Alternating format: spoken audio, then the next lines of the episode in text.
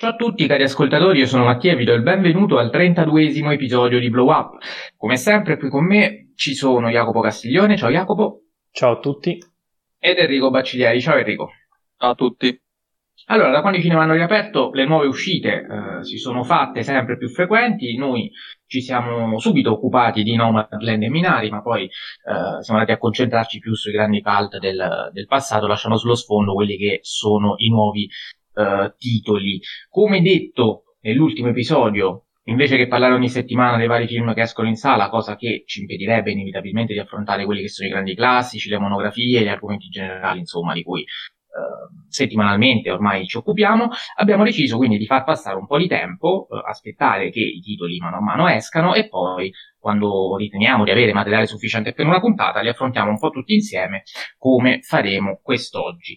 Uh, quella odierna sarà quindi una puntata molto flessibile, eh, andremo in, procederemo in, con un ordine un po' rapsodico, salteremo da un film all'altro senza un particolare criterio e ovviamente cercheremo anche di andare incontro alle vostre esigenze perché noi eh, ci eravamo preparati, se vogliamo, tre film di cui eh, parlare quest'oggi, ovvero Luca, eh, che è appena uscito il film della Pixar, Un altro giro di Winterberg e The Father eh, di Florian Zeller. Poi vi abbiamo chiesto se insomma avevate interesse ad ascoltarci eh, in merito ad altri film che nel frattempo sono usciti, ci avete scritto in tanti e quindi eh, cercheremo piano piano di accontentarvi tutti con tutti i nostri limiti dal momento che non tutti di noi avranno visto tutto.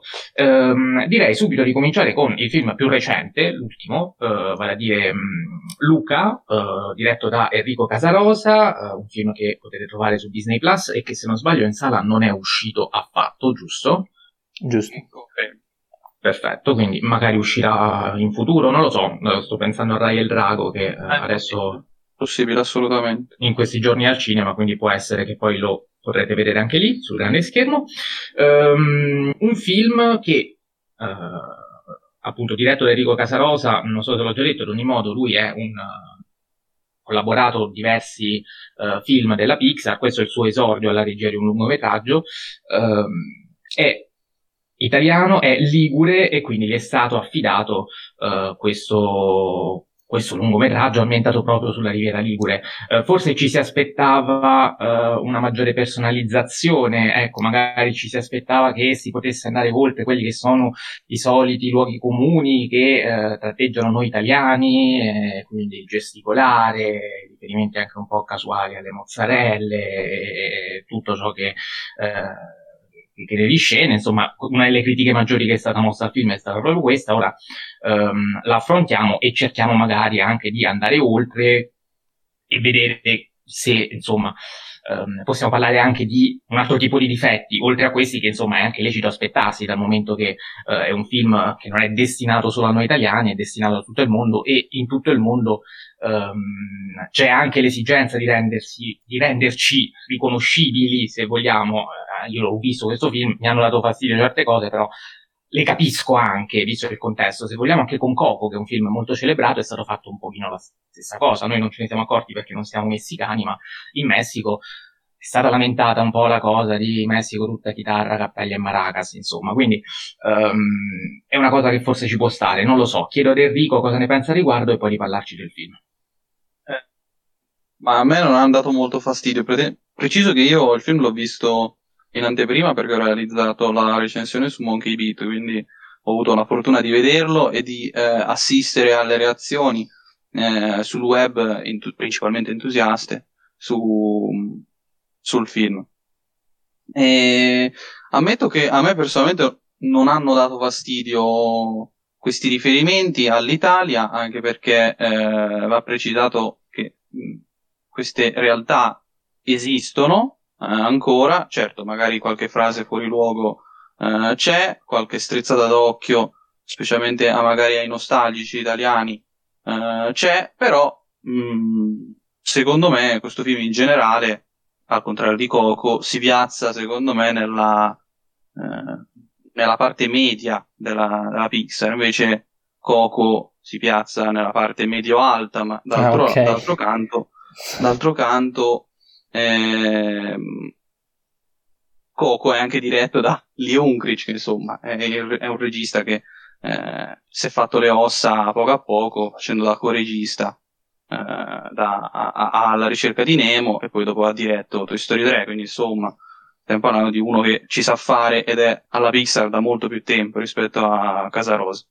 Uh, Jacopo, tu sei d'accordo? Cosa ne pensi a riguardo? E cosa pensi del film anche in generale? Tu forse sei un po' più critico uh, nei confronti di Luca rispetto ad Enrico.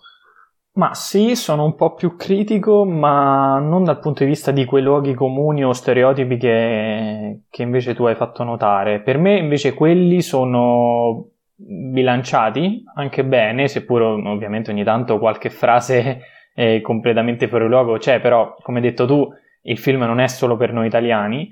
Ehm, quindi è un film che ho apprezzato, però fino a un certo punto, proprio perché l'ho trovato forse un po' troppo approssimativo eh, non tanto nella caratterizzazione del, dell'Italia, ma più nel, nella narrazione in sé, quindi eh, del perché loro, cioè a cosa serve il fatto che loro siano creature marine e, e questa diversità che viene secondo me buttata un po' lì, non, non viene approfondita, non si capisce quest'odio che il paesino eh, ha nei confronti dei mostri eh, da dove deriva, non, non, non, è effettivamente mai mostrato e, e il loro essere mostri non ha nessuna valenza sulla trama se non il pretesto narrativo, che però qualsiasi altra cosa mm, eh, avrebbe potuto generare lo stesso contesto di diversità. Quindi, da quel punto di vista, non, l'ho trovato un po' semplicistico.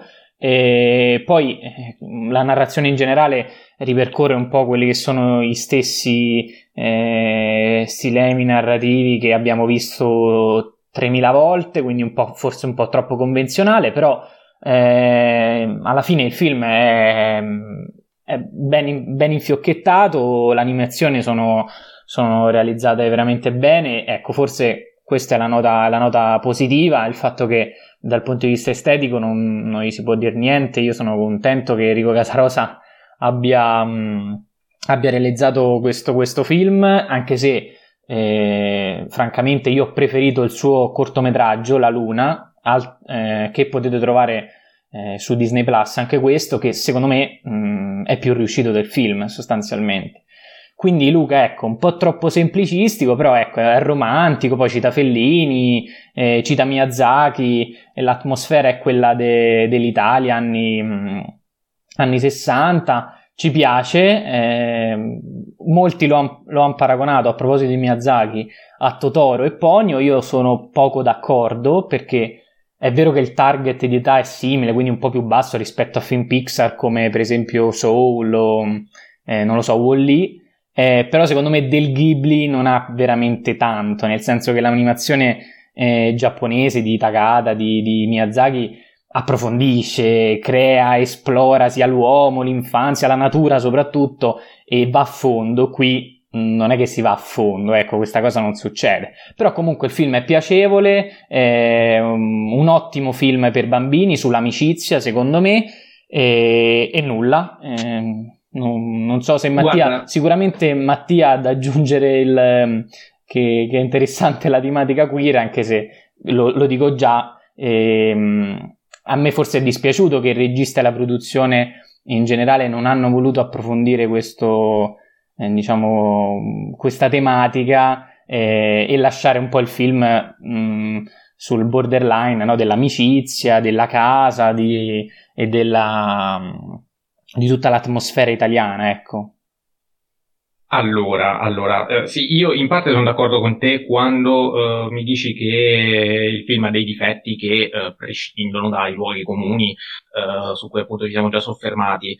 E, mh, mm, sono anch'io d'accordo sul fatto che, eh, insomma, trama abbastanza convenzionale. Il finale, ecco, questa è una cosa che, eh, che non hai detto, a me non è piaciuto il modo in cui viene costruito, perché viene costruito in modo veramente improvviso e eh, tutte le varie problematiche che si erano aperte nel corso del film, che non erano di semplice soluzione, vengono risolte uh, a tra luce e vino, veramente. Sì, sì, um, sì.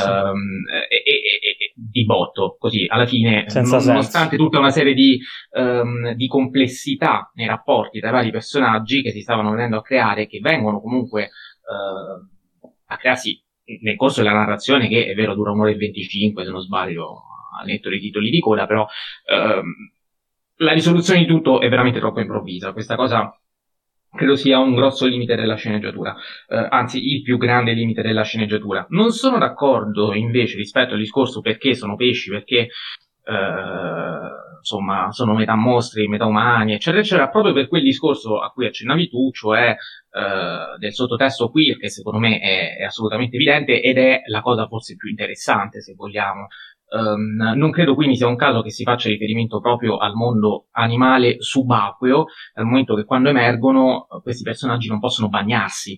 Um, e, il riferimento, diciamo, all'umidità, cioè ogni qualvolta una goccia d'acqua tocca il loro corpo, loro uh, rivelano la loro natura e quindi, come dire, mm. sono costretti a reprimere la loro natura, che è una natura queer e, e non, non è chiara la natura, perché diciamo queer per dire qualcosa um, che è diverso dall'eterosessuale, ma um, che non è ben definito.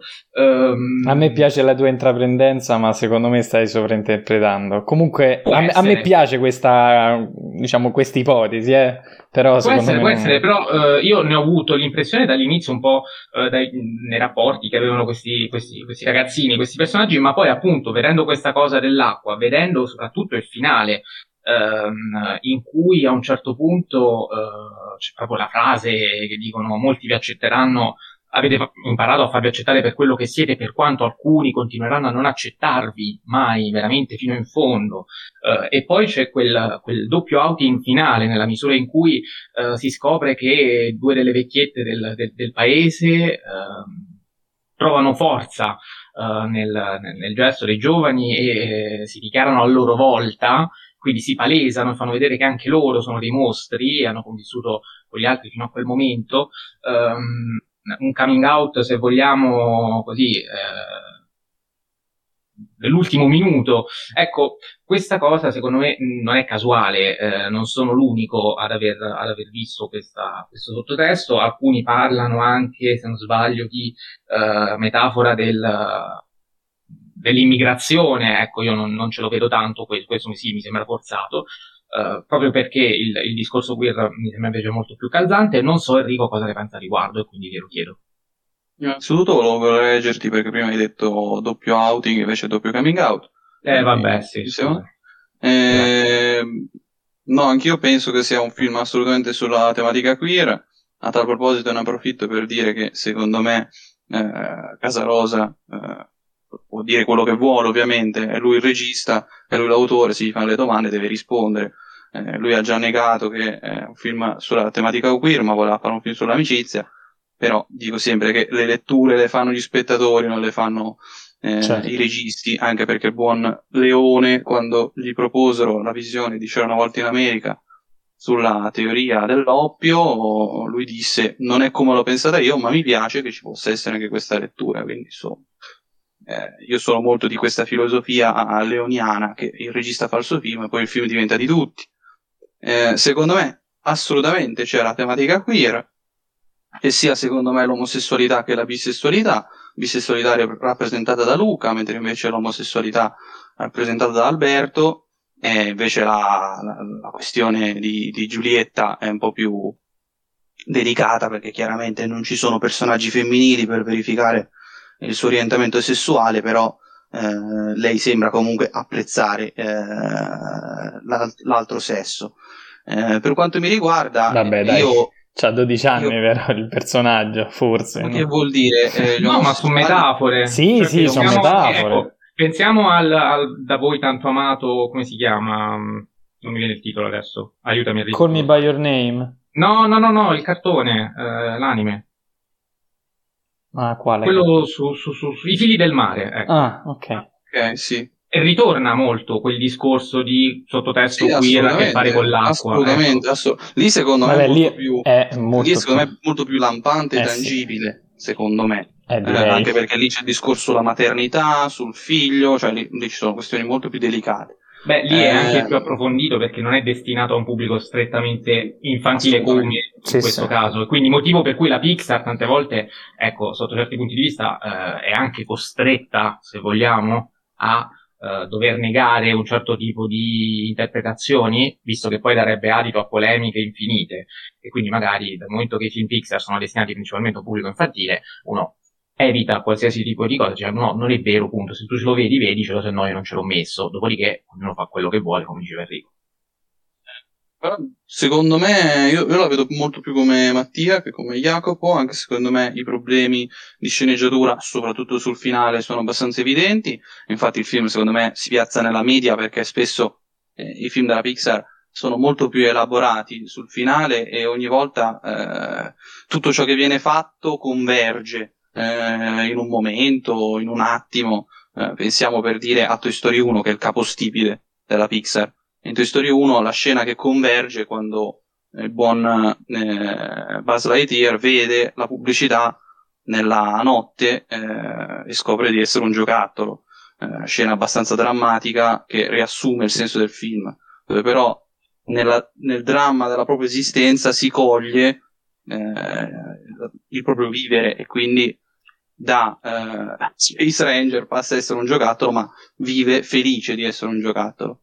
Eh, invece in questo film alla fine eh, sì ok eh, adesso abbiamo fatto coming out e mo cioè, ci sarà gente che vi odierà e gente che invece vi accetterà un, un, finale un po' troppo sbrigativo e troppo semplicistico eh, per il resto però secondo me il film è strutturato molto bene e secondo me le animazioni fanno tanto perché per dire, nella, nella, sequenza del triathlon è tutto molto bello. Altro problema del film, invece, che non avete citato voi, è secondo me il villain. Cioè, la Pixar ha sempre fatto dei villain umani perfetti, eh, sfaccettati, tridimensionali, e questo è, è uno scemo che va in Vespa. Fine. Cioè, questa è la caratterizzazione del personaggio che tratta male eh, i buoni perché, perché, è ricco. Cioè, alla fine, questa è la motivazione. Un bullo, un bullo. Sì, sì, sì. Un bullo ricco, però. Perché il fatto che sia ricco si nota non poco. Certo, anche il eh, fatto della raccolta dei soldi per partecipare alla gara, sì, sì, si accentua molto l'aspetto economico, sì, sì.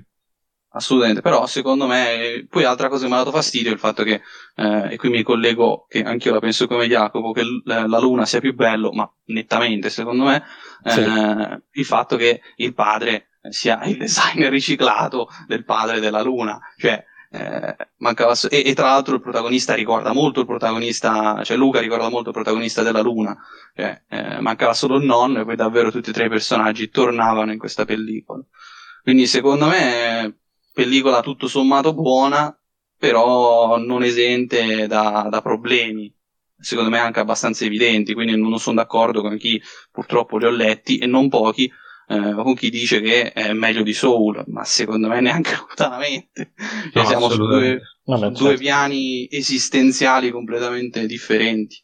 Prima, scusa Mattia, prima di, di, passare al prossimo film, volevo dire che, eh, che io sono sicuro che mh, grazie al, al, successo enorme di eh, Call Me By Your Name, Ehm, il, il, film Luca ha avuto, uh, cioè è stato prodotto forse anche grazie a Guadagnino perché mh, non solo è riuscito a creare mh, un fenomeno con, con, appunto con questo film in ambito LGBT, ma ha, ha, diciamo, ha realizzato tutto un immaginario collettivo sulla vita in provincia, nella provincia italiana, ehm, sulla noia, sull'estate, quindi secondo me ha influenzato uh, le produzioni eh, a, um, a, realizzare questo film e poi ovviamente la Pixar che sapendo di avere in casa un, un grande animatore come Casarosa che aveva già esordito anni prima con, con la Luna diciamo ha, ha, colto, ha preso la palla al balzo e hanno detto ok produciamo questo film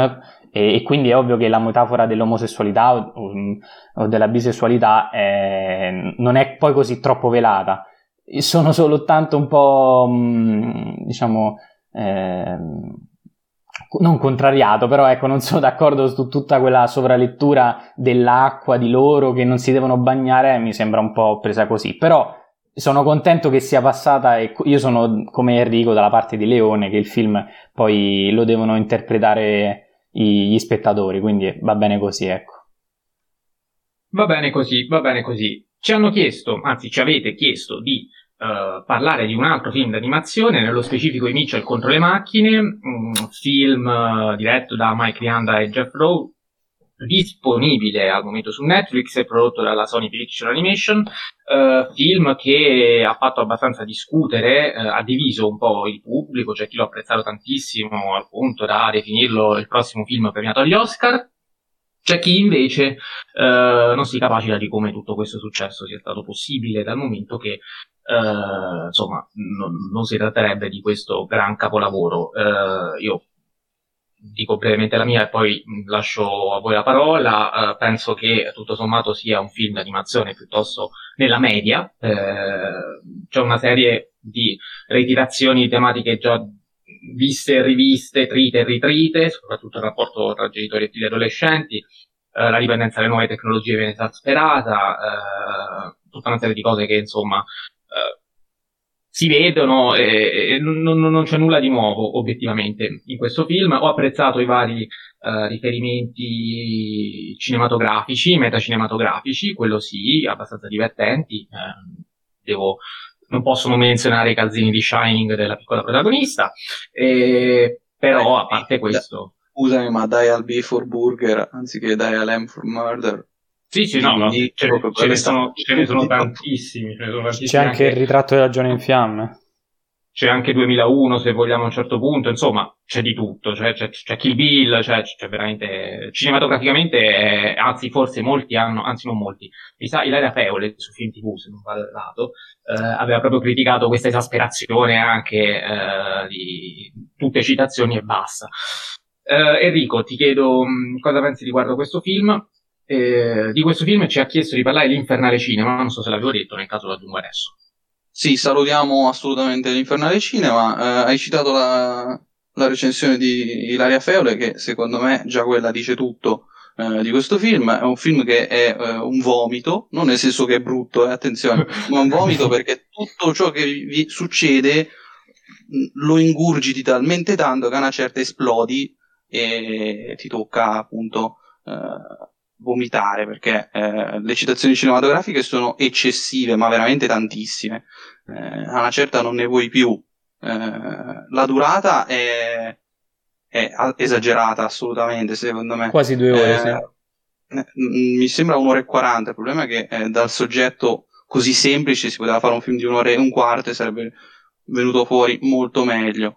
Eh, il, il film, secondo me, non ha la stessa eh, grandezza delle animazioni di, di, Spider-Verse, visto che molti l'hanno paragonato in quanto lo studio di animazione era lo stesso, ma secondo me siamo su due piani completamente differenti, perché Spider-Verse faceva dell'animazione una virtù in cui eh, non solo si, ehm, si trasponeva al fumetto per quello che è, eh, e quindi c'erano onomatopee, c'era proprio tutto, era, era, veramente un fumetto che prendeva vita. Eh, invece, in questo caso, eh, le animazioni sono esasperate, eh, a volte son, sembrano quasi un esercizio di stile e basta. Eh, è un film secondo me eh, abbastanza sempliciotto in tutto, cosa che invece Spider-Verse non era. Spider-Verse era veramente aveva preso la filosofia di, di Stan Lee eh, e del, dell'uomo ragno e l'aveva veramente trasposta con eh, grande classe, grande eleganza e grande eh, cinema soprattutto. Eh, invece in questo caso secondo me il grande cinema è quello che viene citato eh, e quindi se succede questo eh, è ovvio che buona parte della critica, compresa l'area Feole, storce il naso e dice sì, bel filmettino ma nulla di eccezionale. Mi dispiace ma Spider-Verse altra roba, ma veramente altra roba. Jacopo. Ma guarda, io non, non mi dilungo ulteriormente, sono d'accordo su tutto quello da, detto da, da Enrico, mm, forse l'unica cosa da aggiungere è che cioè, il film vorrebbe far ridere, ma secondo me non riesce nemmeno in quello, quindi per me sono 3 stelle su 5 soltanto perché il film comunque è realizzato bene, poi sì, è coerente nelle animazioni, ma troppo, forse un po' troppo, ecco, troppo eccessivo. Sì, sono d'accordo con te. Eh, ci hanno chiesto di parlare anche di un altro film d'animazione, ovvero Spirit il ribelle, film della DreamWorks al momento in sala, sequel di Spirit, Cavallo selvaggio del, 2001, del 2002 e remake eh, della prima stagione della serie animata Spirit, Avventure in libertà. Io, oltre a quello che ho appena detto, non so dirvi nient'altro perché il film non l'ho visto e non ho in programma di vederlo. Non so voi. Enrico. È passato il trailer raccapricciante. Io non ho visto neanche quello, guarda, quasi quasi lo guardo. Eh, così, così anche tu confermerai e noterai quello che ho detto. Sì, sì. Io mi scuso se nel frattempo ci sono dei rumori di sottofondo allucinanti, ma come sempre le finestre sono aperte e non possono essere altrimenti. E, ehm, ci hanno chiesto di parlare eh, in modo del tutto inaspettato e casuale anche di Heidi. Mi ha scritto Riccardo Maione e mi ha detto che eh, in questo momento ce l'ha in testa, ci è fissato e vuole che diciamo qualcosa su Heidi. Io gli ho chiesto delucidazioni nel merito perché non capivo e ehm, Heidi ovviamente è stato diretto da, da Takahata e disegnato da Miyazaki, a cui ovviamente rimando la puntata numero 17 che abbiamo dedicato alla sua filmografia. E, ehm, e, e quindi niente, eh, scrivendomi in direct, ci sto parlando proprio adesso in questo momento, eh, mi ha detto le serie di Takahata sono bellissime e meritano la riscoperta, visto che tutti sono impegnati a farsi, vabbè, a, a, a dedicarsi eh, soltanto a uh, Evangelion e Cowboy Bebop. Uh, io di Cowboy Bebop ho visto una parte e poi l'ho interrotto perché non mi è piaciuto e non andava di, di proseguire la visione e, che vedevo lì mi stava allappando clamorosamente e, um, su, su Evangelion non ho ancora visto nulla eppure ho, ho, sentito grandissime cose non so Enrico se ha visto qualcosa e vuole dirci la sua anche in merito ad Heidi magari che invece ho visto quando ero piccolo quindi non, non saprei cioè, sì ok me lo ricordo ma come se lo ricorda un bambino di 6 anni che guarda la tv quindi evito di, di entrare nel merito Heidi è un progetto veramente convincente, anch'io non me lo ricordo nitidamente perché eh, l'ho visto tanti anni fa, però eh, col seno di poi, diciamo, crescendo e eh, conoscendo Miyazaki e Takahata, eh, capisco già che là eh, c'era già tutta la loro idea di cinema e avevano grande grazia, grande cura nelle animazioni eh, sapevano spendere il budget con intelligenza, eh, e questa è una lieve frecciatina a Evangelion, eh, perché per chi non lo sapesse Evangelion eh, eh, negli ultimi due episodi finirono il budget e dovettero fare con quello che potevano. Eh, ho visto Evangelion, l'ho recuperato in occasione del, de, della proiezione al cinema di The End of Evangelion insieme a Death True eh, per quanto mi riguarda, eh, sia la serie animata mh, sia il film sono veramente eccellenti. Eh, per quanto mi riguarda, la serie animata è un capolavoro, come lo è anche The End of Evangelion. Il problema è che in entrambi i casi ci sono due problemi. Cioè, nella serie animata, secondo me, eh, i primi 13 episodi sono begli episodi e basta. Eh, mentre invece la seconda metà veramente si toccano vette altissime eh, e quindi la seconda metà compensa, diciamo, ehm, la semplice bellezza dei primi 13 episodi. Eh, invece da End of Evangelion eh, mi scuso con quelli che magari lo amano di più, ma io l'ho, l'ho, l'ho preferito di meno al, al, finale, seppur difettoso a causa appunto del, del limite del budget, eh, della serie animata, che secondo me è molto più interessante, molto più bella e, e molto più esistenziale soprattutto. Jacopo. Eh, io purtroppo chiedo Venia, ma Neon, Genesis, Neon Genesis Evangelion non l'ho visto, però ho visto Cowboy Bebop ed è un capolavoro, quindi, quindi io ti direi di, di, di recuperarlo, Mattia. No, non ho il coraggio, ragazzi, ve lo assicuro. Ci ho provato e cioè, non, non mandava proprio. E Adesso c'è, c'è, abbiamo live per la prima volta nella storia di Blue Up Riccardo Maione che ehm, lo sto aggiornando e, e mi, stanno, mi, sta dicendo che il doppiaggio italiano l'ha massacrato, non so di preciso a quale film si sta riferendo, anche le musiche, eh, però vabbè, eh, magari poi quando finisce di dire qualcosa eh, ve la riporto. E, ehm, direi di voltare pagina, ehm, di lasciare sullo sfondo l'animazione e di parlare di un altro giro, film di Thomas Winterberg, due candidature agli Oscar, un Oscar vinto per miglior film straniero, l'altra candidatura era per la miglior regia, eh, che però come sappiamo è andata a, a Chloe Zhao per Nomadland, ehm, un altro giro, film che si apre con uh, una frase di, di Kierkegaard, che cos'è la giovinezza, un sogno che cos'è l'amore, il contenuto del sogno. Um, e, io direi di partire proprio da questa frase per cercare di dare una chiave di lettura a questo film, perché ok, sì, è un film dedicato, uh, incentrato più che dedicato, uh, sull'alcolismo, um, che però a mio avviso è più il veicolo per parlare di qualcosa di diverso che appunto eh, la crisi esistenziale del, del, protagonista che affronta tutti gli effetti una crisi di mezza età. Eh, l'alcol è, se vogliamo, eh, il modo in cui questa crisi viene volta per volta a manifestarsi, però se partiamo dalla prima frase del film che viene subito mostrata, eh, abbiamo delle linee di lettura, delle linee guida che eh, vengono poi reiterate anche nel corso del film, quando c'è l'esame, le domande sono su Kierkegaard, insomma, ehm, alcuni hanno parlato di didascalismo forse anche eccessivo, altri però non, non, hanno minimamente considerato tutto questo e quindi forse eh, didascalismo eccessivo per alcuni eh, non è bastato per altri. Eh, non so voi cosa ne pensate a riguardo, partiamo come sempre da Enrico che questo film l'ha visto, giusto? Sì, non ho visto invece Perfetto. The Father. Eh, allora, me il film, preciso che io non ho mai visto nulla di Winterberg al di fuori di questo film.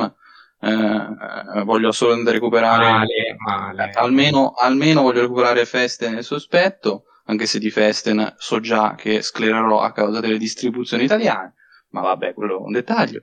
Ehm, invece eh, rimanendo in tema un altro giro per quanto mi riguarda il film eh, è molto bello eh, su certi aspetti, mentre invece in altri eh, cade in bucce di banana, secondo me abbastanza, eh, diciamo, indegne della, della qualità della, dell'opera. Eh, perché, ad esempio, i didascalismi secondo me ci sono e sono anche troppi.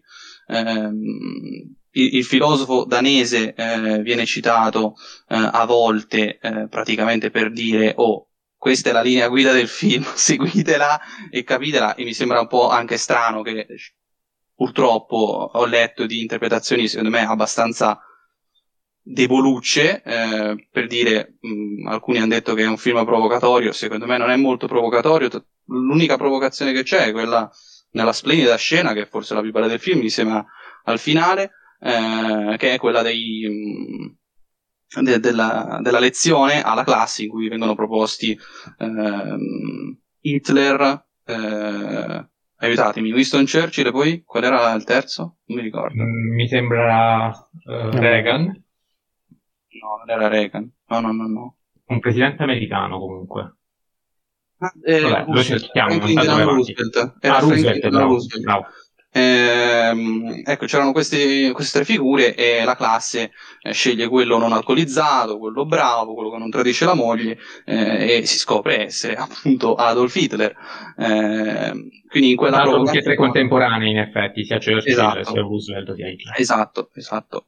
Ehm, si, si, utilizza questa cosa per questo espediente per, eh, per far riflettere la società eh, del fatto che a volte il pregiudizio non porta ehm, e soprattutto le stesse premesse non portano lo stesso effetto. Ehm, secondo me il film è qualitativamente alto, eh, vive di una grande interpretazione, questo è poco, poco ma sicuro, eh, l'interpretazione di... Era Hemingway comunque, o sbaglio? O era Roosevelt, siete sicuri? Comunque, scusate. Oddio. no, Hemingway, Hemingway viene è, citato, citato dopo. Era quello, che, no, era quello che beveva in continuazione fino alle 8 e quindi loro mettono quella regola lì eh, di bere fino alle 8. Okay. E, e che dire, secondo me il film appunto ha questo problema che eh, Kierkegaard viene citato eccessivamente, ma davvero eccessivamente, eh, e Kierkegaard cosa diceva? Diceva che eh, l'esistenza è fragile dell'essere umano, ma nonostante ciò eh, bisogna, per certi versi ha anticipato un po' il nichilismo attivo di, di Nietzsche, eh, bisogna eh, prendere atto e coscienza di, della fallibilità dell'uomo eh, e nonostante ciò andare avanti. Ecco perché quindi c'è quel finale che eh, sotto molti punti di vista è un finale ottimista. Eh, certo, se devo criticare una cosa sul finale, quel fermo immagine lì, mamma mia, brutto, brutto, eh, quanto mi riguarda, brutto, brutto, cioè da uno come Winterberg non me l'aspetto, una cosa sincera. Jacopo. Allora sì, eh, ne hanno parlato in tanti, vabbè ha vinto l'Oscar come avete giustamente già detto, e secondo me meritato, anche se ho visto soltanto due dei cinque candidati, poi ne parliamo dell'altro.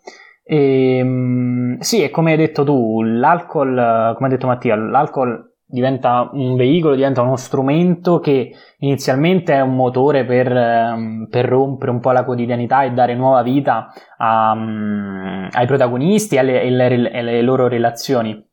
Poi ovviamente eh, Winterberg ci mostra l'altra faccia della medaglia, quindi eh, l'alcol come elemento in grado di ribaltare tutto in negativo, quindi prendendo il sopravvento su, sulla ragione e quindi sull'uomo stesso, e un veicolo che poi nel, nello splendido finale qui ehm, condivido con Enrico eh, tra la messa in scena, la musica, gli attori, tutto questo mix di emozioni che trovano eh, pace in, in, quel ballo spensierato finale, ecco, quella sì forse è la scena, la scena migliore e sono d'accordo sul fermo immagine, ehm, visto soltanto una volta al cinema e mi aveva un po' eh, eh, dato fastidio, quindi non lo so, sicuramente da, da, da rivedere il film.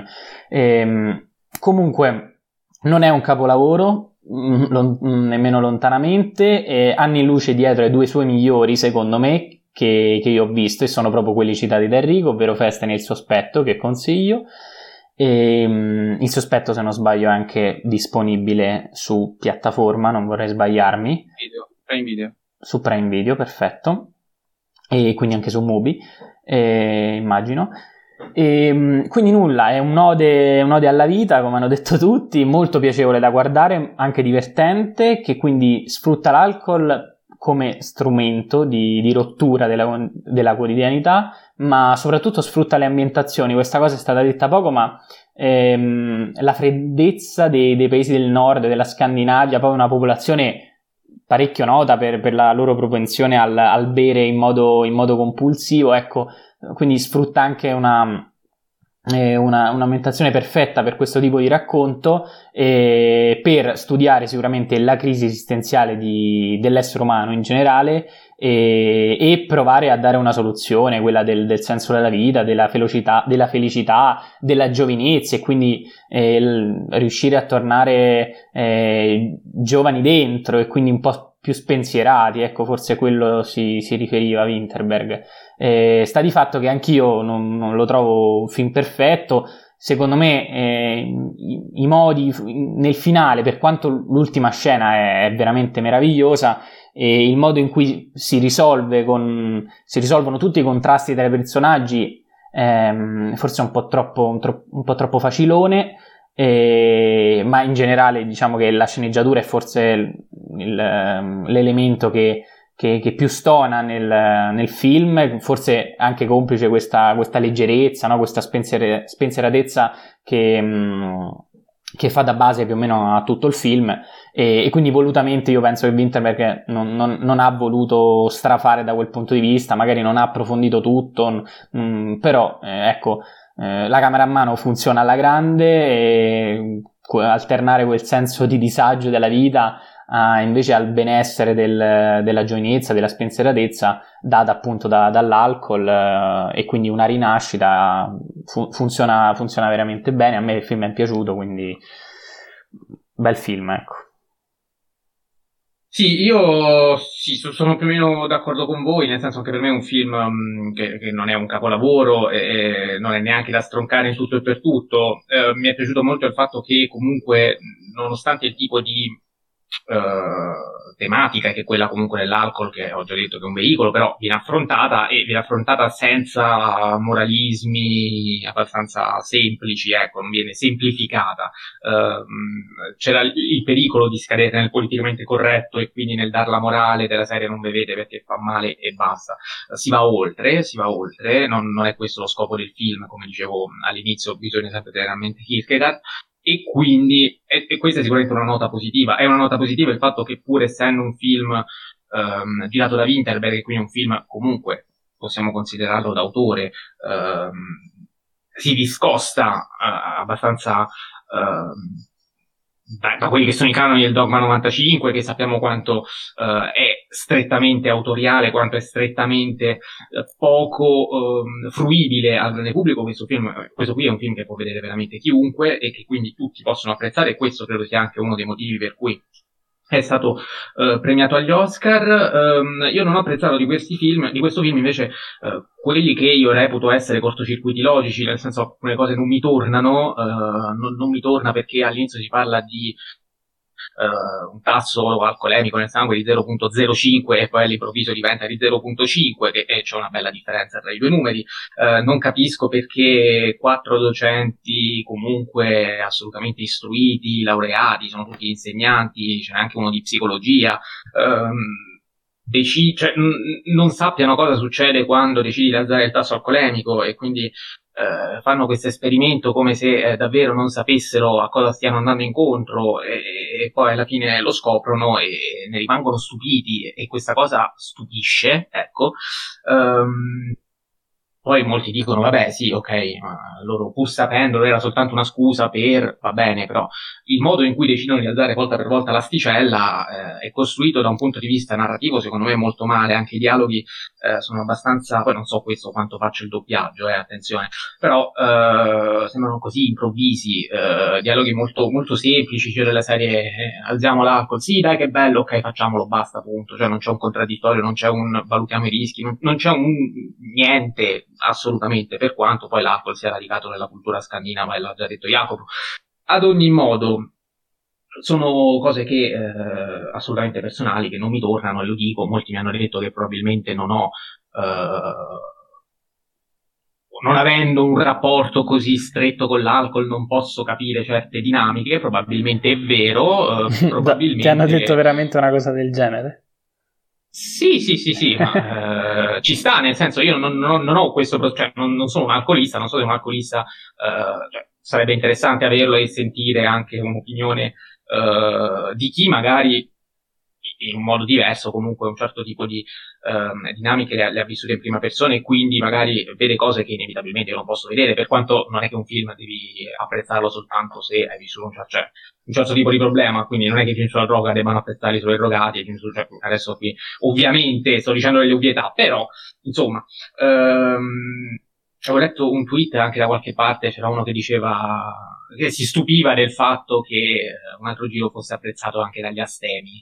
Ah, beh, viva Dio, ben venga, nel senso, mi sembra anche una cosa, una cosa giusta. Volevo segnalare però, eh, come ultima cosa, se voi non avete altro da aggiungere, un'interpretazione abbastanza interessante, eh, che io non condivido, però eh, veramente particolare, di Roy Menarini, che eh, tiene un podcast, eh, si chiama Il Posto delle Fragole, vi invito ad ascoltarlo, è, vabbè, critico, docente, tutto, tutto, tutto, il bene che gli si possa volere, eh, curriculum assolutamente è un professionista, quindi è un critico, lo citiamo, ehm, che dice che potrebbe avere questo film una chiave di lettura eh, capitalista, nella misura in cui eh, l'alcol sarebbe una metafora del capitalismo che eh, troppo fa male, ma se non ne hai neanche un po' non riesci a vivere bene.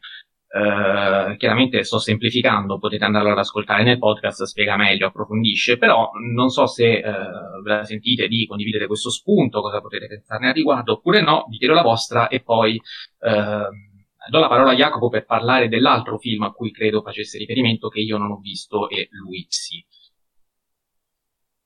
Magari partiamo da Enrico, non lo so.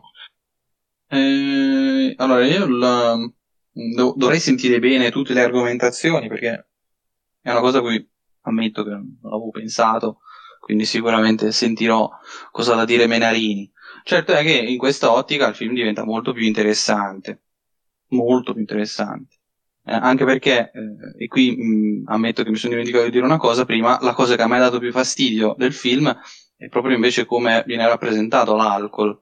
Cioè, eh, viene rappresentato, è secondo me un difetto che ha anche The Wolf of Wall Street, eh, cioè viene rappresentato come una cosa figa una cosa bella da fare eh, e poi alla fine si rovescia eh, diciamo la medaglia eh, e si mostrano tutti i difetti. Eh, secondo me bisognerebbe mostrarli fin dall'inizio eh, i difetti. E anche scusa ti interrompo anche la scena mi sono scordato di dirlo dello studente che eh, più beve più si ricorda le cose così eh, anche quella. istantaneo, cioè praticamente sta anche bevendo. Quella, sembra che abbia bevuto la pozione, sia, siamo in un mondo fantasy, dai. Esagera, eh, si esagera. Ecco, una cattata esagera. quella. Infatti, secondo me, questa cosa a me personalmente non ha fatto impazzire. Eh, ed è secondo me il problema più grave del film, visto che il film parla di alcol e di eh, birra, quindi capisco chi lo stronca e tra l'altro io invece avevo sentito eh, la battuta di Emanuele Rauco, cioè questo film piace solo agli astemi, cioè, eh, perché per certi versi è vero, cioè, eh, nel senso a me è piaciuto ma più che altro perché ho notato tanto amore verso il proprio paese, cioè verso la Danimarca il, filo- il filosofo è danese, eh, si percepisce la cultura, ad esempio alla fine del, del film vediamo eh, dopo l'esame eh, il fatto che sfreccia in città il pullman, cosa che da noi non si fa per dire. Quindi ci sono proprio idee di, di cultura completamente scandinava e quindi questa cosa mi è piaciuta tanto. Poi vabbè c'è anche una bella metafora all'inizio del lago, che si corre sempre in tondo all'infinito, eh, proprio perché eh, questi studenti sono abbastanza depressi e eh, sono in una sorta di circolo, continuano, un circolo vizioso in cui continuano a bere e continuano ad essere tristi. Jacopo eh, parla, vuoi concludere sul film e poi cambia argomento. Sì, è interessante la, la, la lettura di, di Menarini, sicuramente ascolterò il podcast e sono, sono sinceramente curioso di, delle argomentazioni che, porte, che, che ha portato nel, nella discussione e è vero, si fa molto più interessante il film con questa, con questa interpretazione. E sì, io avrei, oggi avrei voluto dire due paroline su Better Days, ma a questo punto le farei alla fine quando facciamo una parentesi sul Far East Film Festival, dato che anche Enrico... Eh, oppure la facciamo subito? Ma sì, dai, l'abbiamo aperta ci sta. Ok, ok, ok. Eh, Perché so che anche Enrico ha visto un film del Far East Film Festival, quindi, eh, o forse più di uno. Comunque, Better Days, candidato insieme proprio ad Another Round come, mm, come miglior film straniero. E, un pochissimo la trama, è una studentessa in una città della Cina, a, poche, a due mesi dall'esame de, di ammissione all'università. E, mm, una sua amica, tormentata da, per mesi da, dai, dalle compagne di classe, si suicida nel cortile della scuola. E un, un trauma che poi eh, rende immediatamente la protagonista il, il nuovo bersaglio di, di bullismo. Ecco.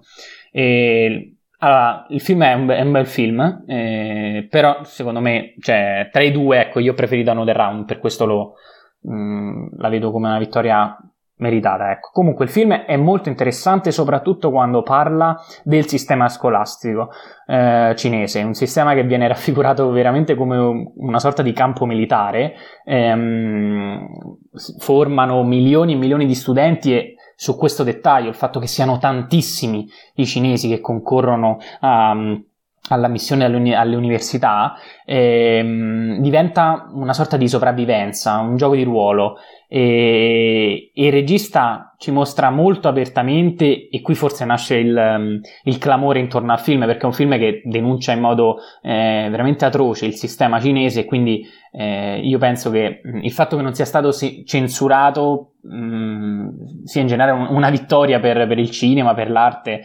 e, e, per tutti quanti, ecco perché ricordiamo è proprio un film cinese, non hongkonghese, non taiwanese, quindi eh, è veramente nasce da lì, nasce da, da, quel sistema che il Zhang, il regista, ci mostra corrotto, una struttura deviata il cui unico scopo è formare praticamente futuri lavoratori schiavi ehm, e di una società discutibile, ecco, imbarazzante su molti lati, diritti civili, il benessere del singolo, eccetera. E quindi il film si concentra sì su questi, quindi sul futuro di questi giovani, e poi lo contrappone a, ai non più giovani, diciamo, della strada, ovvero tutti quei ragazzi, eh, diciamo, pressoché costretti a fare i, i, criminali per sopravvivere. Quindi c'è un incontro tra un, una, un criminale, un ragazzo e una, questa giovane studentessa, studentessa e, e, qui il regista fa un ritratto atroce un po' del, della Cina, del sistema, e, um, un peccato forse che... Um, diciamo, questa, questa, storia, man mano che, che, che va avanti, eh, c'è un miscuglio di generi, come spesso accade nel cinema orientale, che però non valorizzano il film, anzi lo svalutano secondo me perché si passa da un racconto molto realistico, documentaristico quasi, al teen drama, poi si va al thriller, un po' di horror, poi si ritorna al, al teen drama. E l'ho trovato un po' lungo perché il film dura due ore e mezza se non sbaglio, e, um, inutilmente lungo e un ripetersi del, del delle stesse dinamiche e, e, l'ho trovato anche un po' convenzionale, convenzionale su, su, tutta la questione della denuncia sul bullismo che viene un po' esasperata e, è ripetitiva, ecco, e, e, quindi non risulta totalmente originale, però il film è molto bello, lo consiglio soprattutto per la visione che dà del sistema cinese, del sistema scolastico soprattutto cinese, e quella è la parte secondo me più, più intrigante da, da, studiare se vogliamo, e quindi è un peccato che con queste ottime premesse poi il film cade un po', eh, cade un po' su, quelle, mh, mm, su quei difetti che ho, che ho, che ho, fatto notare. Comunque, appunto, lo consiglio e nulla. Non so quale film ha visto Enrico, non mi ricordo quale film ha visto del, del Farista. Scusa un secondo, Jacopo, Dimmi. perché stavo guardando adesso mentre parlavi eh, che questo film comunque è stato candidato come rappresentante di Hong Kong agli Oscar. Quindi quando dicevi un film cinese in tutto e per tutto. Ah, sì? Sì, attenzione, ecco. Ah, e allora... Eh, tra i paesi di produzione c'è anche Hong Kong ed è stato candidato, adesso stavo leggendo, proprio per rappresentare Hong Kong nella categoria miglior film internazionale, quindi volevo fare soltanto questo piccolo appunto. Io non ho visto nulla del Paris Film Festival, quindi mi eclisso e, e lascio la parola ad Enrico per completare il quadro. Sì, eh, sì, ricordo che si è concluso il Farist 23, eh, invece eh, questo film arriva dal Farist 22 dove vinse il gelso d'oro e il gelso nero.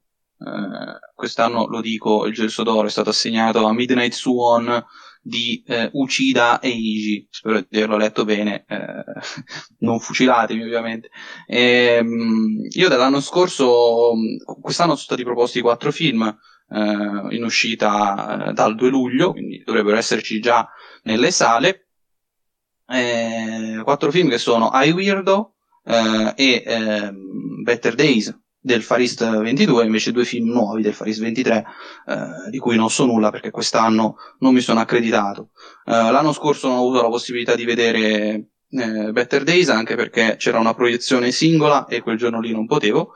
Ehm, però invece ho visto I Weirdo, eh, altro film che c'è in sala, e I Weirdo racconta la storia di due malati di disturbo ossessivo compulsivo eh, se non sbaglio taiwanese questa volta il film, ehm, e eh, è una commedia romantica eh, molto intelligente, molto raffinata, gioca molto sull'aspetto del eh, disturbo ossessivo compulsivo che si nota anche nelle inquadrature, quindi una, ci sono geo- inquadrature geometriche che mostrano eh, aspetti geometrici della loro vita, eh, quindi si gioca anche sul cinema, si gioca anche con il formato video, eh, non dico nulla, ma a una certa si passerà dal 4 terzi al 16 noni eh, per un motivo logico, drammaturgico molto, molto interessante. Ehm, e eh, secondo me è un film davvero eh, intelligente anche perché spesso il, ehm, il disturbo ossessivo compulsivo nel cinema viene trattato spesso in maniera abbozzata, invece questo film è proprio studiato apposta eh, per eh, il disturbo, quindi eh, innanzitutto chi per caso soffrisse eh, invito assolutamente a vedere questo film perché potrebbero sdrammatizzare con una commedia che a me personalmente fece molto ridere, l'ho visto solo una volta l'anno scorso, eh, spero che lo diano perché eh, purtroppo, ahimè, eh, questi sono stati distribuiti male anche a Bologna, quindi spero di riuscire ad andare a vedere. In ogni caso, comunque, a me è un film che è piaciuto tanto ed è uno di quelli che ho più apprezzato del, eh, dei film che ho visto l'anno scorso al Farista, anche se non ne ho visti tantissimi, ne ho visti circa una decina e di candidati ce n'erano, mi pare, oltre 50, quindi insomma, purtroppo non, non sono riuscito a vederli tutti. Sì, prima di, di, tornare a Mattia volevo precisare che il film è ambientato in Cina e anche perché la città in cui è ambientato è Chongqing, se non sbaglio, che, che non c'entra assolutamente nulla con Hong Kong, parla della Cina, del sistema cinese, poi penso sia stato girato e, e prodotto in, ad Hong Kong per motivi di sicurezza, di censura e, e quindi poi scelto come rappresentante a, agli Oscar. Eh, per Hong Kong, però il film parla della Cina ed è forse questo il valore aggiunto, ecco. Sì, sì, no, hai fatto benissimo a precisarlo. Io, appunto, avendo dato un'occhiata sì, sì, bravo, per curiosità, sì, sì. ehm, mi ero permesso di, di, di, precisare. E abbiamo dato quindi anche questa uh, panoramica uh, sul, Paris, sul Paris Film Festival. E, um, direi di passare a uh, di tornare, anzi di restare, se vogliamo, l'edizione degli Oscar del 2021, parlando anche di The Father, eh, altro film che ha ottenuto eh, sei candidature eh, in quell'edizione degli Oscar, diretto da Florian Zeller, ha vinto eh, la statuetta eh, per la miglior sceneggiatura non originale e eh, per il miglior attore protagonista Anthony Hopkins, a sorpresa alla fine, ha guastato la festa al premio postumo uh, che doveva essere dato a, uh, ragazzi non mi ricordo il nome, vi prego aiutatemi. Chadwick Boseman. Bravo, grazie mille, vuoto totale. E... Si tratta dell'adattamento dell'omonima pisterrale dello stesso Zeller, eh, si tratta di un dramma da camera, se vogliamo, per quanto uh, la scenografia sia piuttosto uh, mutevole. Ecco, lo dico subito, questo qui è stato il film a cui il, il mio film preferito uh, tra quelli presentati, tra quelli candidati agli Oscar. Um, mi sono spinto a dargli 4 stelle e mezzo proprio perché ho voluto contestualizzare il voto. Normalmente io do 4 stelle e mezzo anche a film più belli, se vogliamo, più importanti di, uh, di The Father, però ecco, per distinguerlo un po' dalle altre 4 stelle che avevo dato a Nomadland, che avevo dato a Mank, um, che, avevo dato anche a um, un film rumeno molto interessante, Corpus uh, Christi? No, no, Corpus Christi erano tre e mezzo. Um, è disponibile su Movie Malmkrog, ecco, non mi veniva. Um, che è ancora disponibile su Movie e che vi invito a guardare, anche se non è un film per tutti, nel senso che dura quasi quattro ore e, e, e, è particolare, ecco, non, non, succede molto. Anche quello può essere definito un Cammerfield sotto certi punti di vista. Um, ad ogni modo, non divaghiamo, restiamo sul film e dicevo, la cosa che ho apprezzato di più è il fatto che, vabbè, no, anche che si trattasse di un adattamento uh, cinematografico di un'opera terrale, mi aspettavo qualcosa di molto terrale, in realtà invece il film è molto cinematografico. Um, è un film che fa del montaggio uh, forse il suo valore aggiunto insieme a uh, regia, fotografia, sceneggiatura sceneggiatura per carità, ma anche di cose eh, proprio strettamente cinematografiche, quindi al di là della scrittura che è di altissimo livello e, e, inevitabilmente eh, è inevitabile insomma che sia così, però anche il modo in cui viene messo in scena eh, cinematograficamente funziona e, e quindi non è una semplice rappresentazione terrale, è qualcosa che appunto ha un suo valore cinematografico e vale la pena riconoscerlo. Poi non parliamo delle interpretazioni perché Anthony Hopkins, Olivia Colman, eh, insomma, sono dei nomi che eh, sono una garanzia a tutti gli effetti. È interessante ovviamente la prospettiva che viene data al film del, del, del malato di Alzheimer. Noi riusciamo, ecco, una cosa che, che riesce a fare molto bene questo film è riuscire a mh, dare uh, la prospettiva ovviamente del malato e quindi una prospettiva inevitabilmente confusa, ma uh, riusciamo ad avere un ordine nella confusione, un ordine che viene dato appunto dalla cinematografia, dall'elemento cinematografico più che da quello narrativo, perché a un certo punto ci sono i momenti di caos in cui non capiamo niente, perché eh, soprattutto all'inizio non sappiamo bene quello che succede, però soprattutto il tipo di messa in scena, di montaggio, di, di, di, di illuminazione, ehm, sono punti di riferimento più incisivi, più forti di quelli narrativi, almeno dal mio punto di vista. Non so voi cosa ne pensate, eh, anzi, Enrico non l'ha ancora visto. Jacopo, chiedo a te, so che l'hai apprezzato, ti chiedo fino a che punto. Sì, no, io sono d'accordo con te, l'ho, l'ho apprezzato forse al, al, tuo stesso punto, ecco, com, però le quattro e mezzo non gliel'ho messe semplicemente, è un film che, eh, ecco, una cosa che non hai detto forse, la scenografia, che secondo me fa anche, fa molto, eh, perché come hai detto tu sembra veramente un, un dramma da camera, ma poi questa camera in realtà è qualcos'altro e le memorie, i ricordi del, del protagonista interpretato in maniera divina da Anthony Hopkins eh, si fanno sempre più, più, lucide, se vogliamo, per noi spettatori, meno per, per lui. E quindi un film veramente, veramente meraviglioso con interpretazioni mastodontiche. Oltre a Hopkins c'è la Coleman che in un ruolo ancora una volta eccezionale. E parlavi di sceneggiatura e montaggio. Sì, il montaggio che è la vera caratteristica forse che. Ehm, che differenzia il cinema da, da, tutte le altre arti, dal teatro, eh, è il valore aggiunto del film, quello che riesce, come hai detto tu, a dipingere questo problema della demenza senile, dello stato di imbarazzo, di confusione, di smarrimento che, che, che la malattia comporta al, al protagonista, eppure eh, riesce a costruire in modo quasi lineare, no? quasi molto concreto eh, tutti gli eventi e, e, i legami, le emozioni che, che, che appaiono su schermo. Ecco, quindi eh, Enrico direbbe che questo, cioè no, direbbe, scherzerebbe dicendo che questo è un film eh, da pugno allo stomaco per lo spettatore.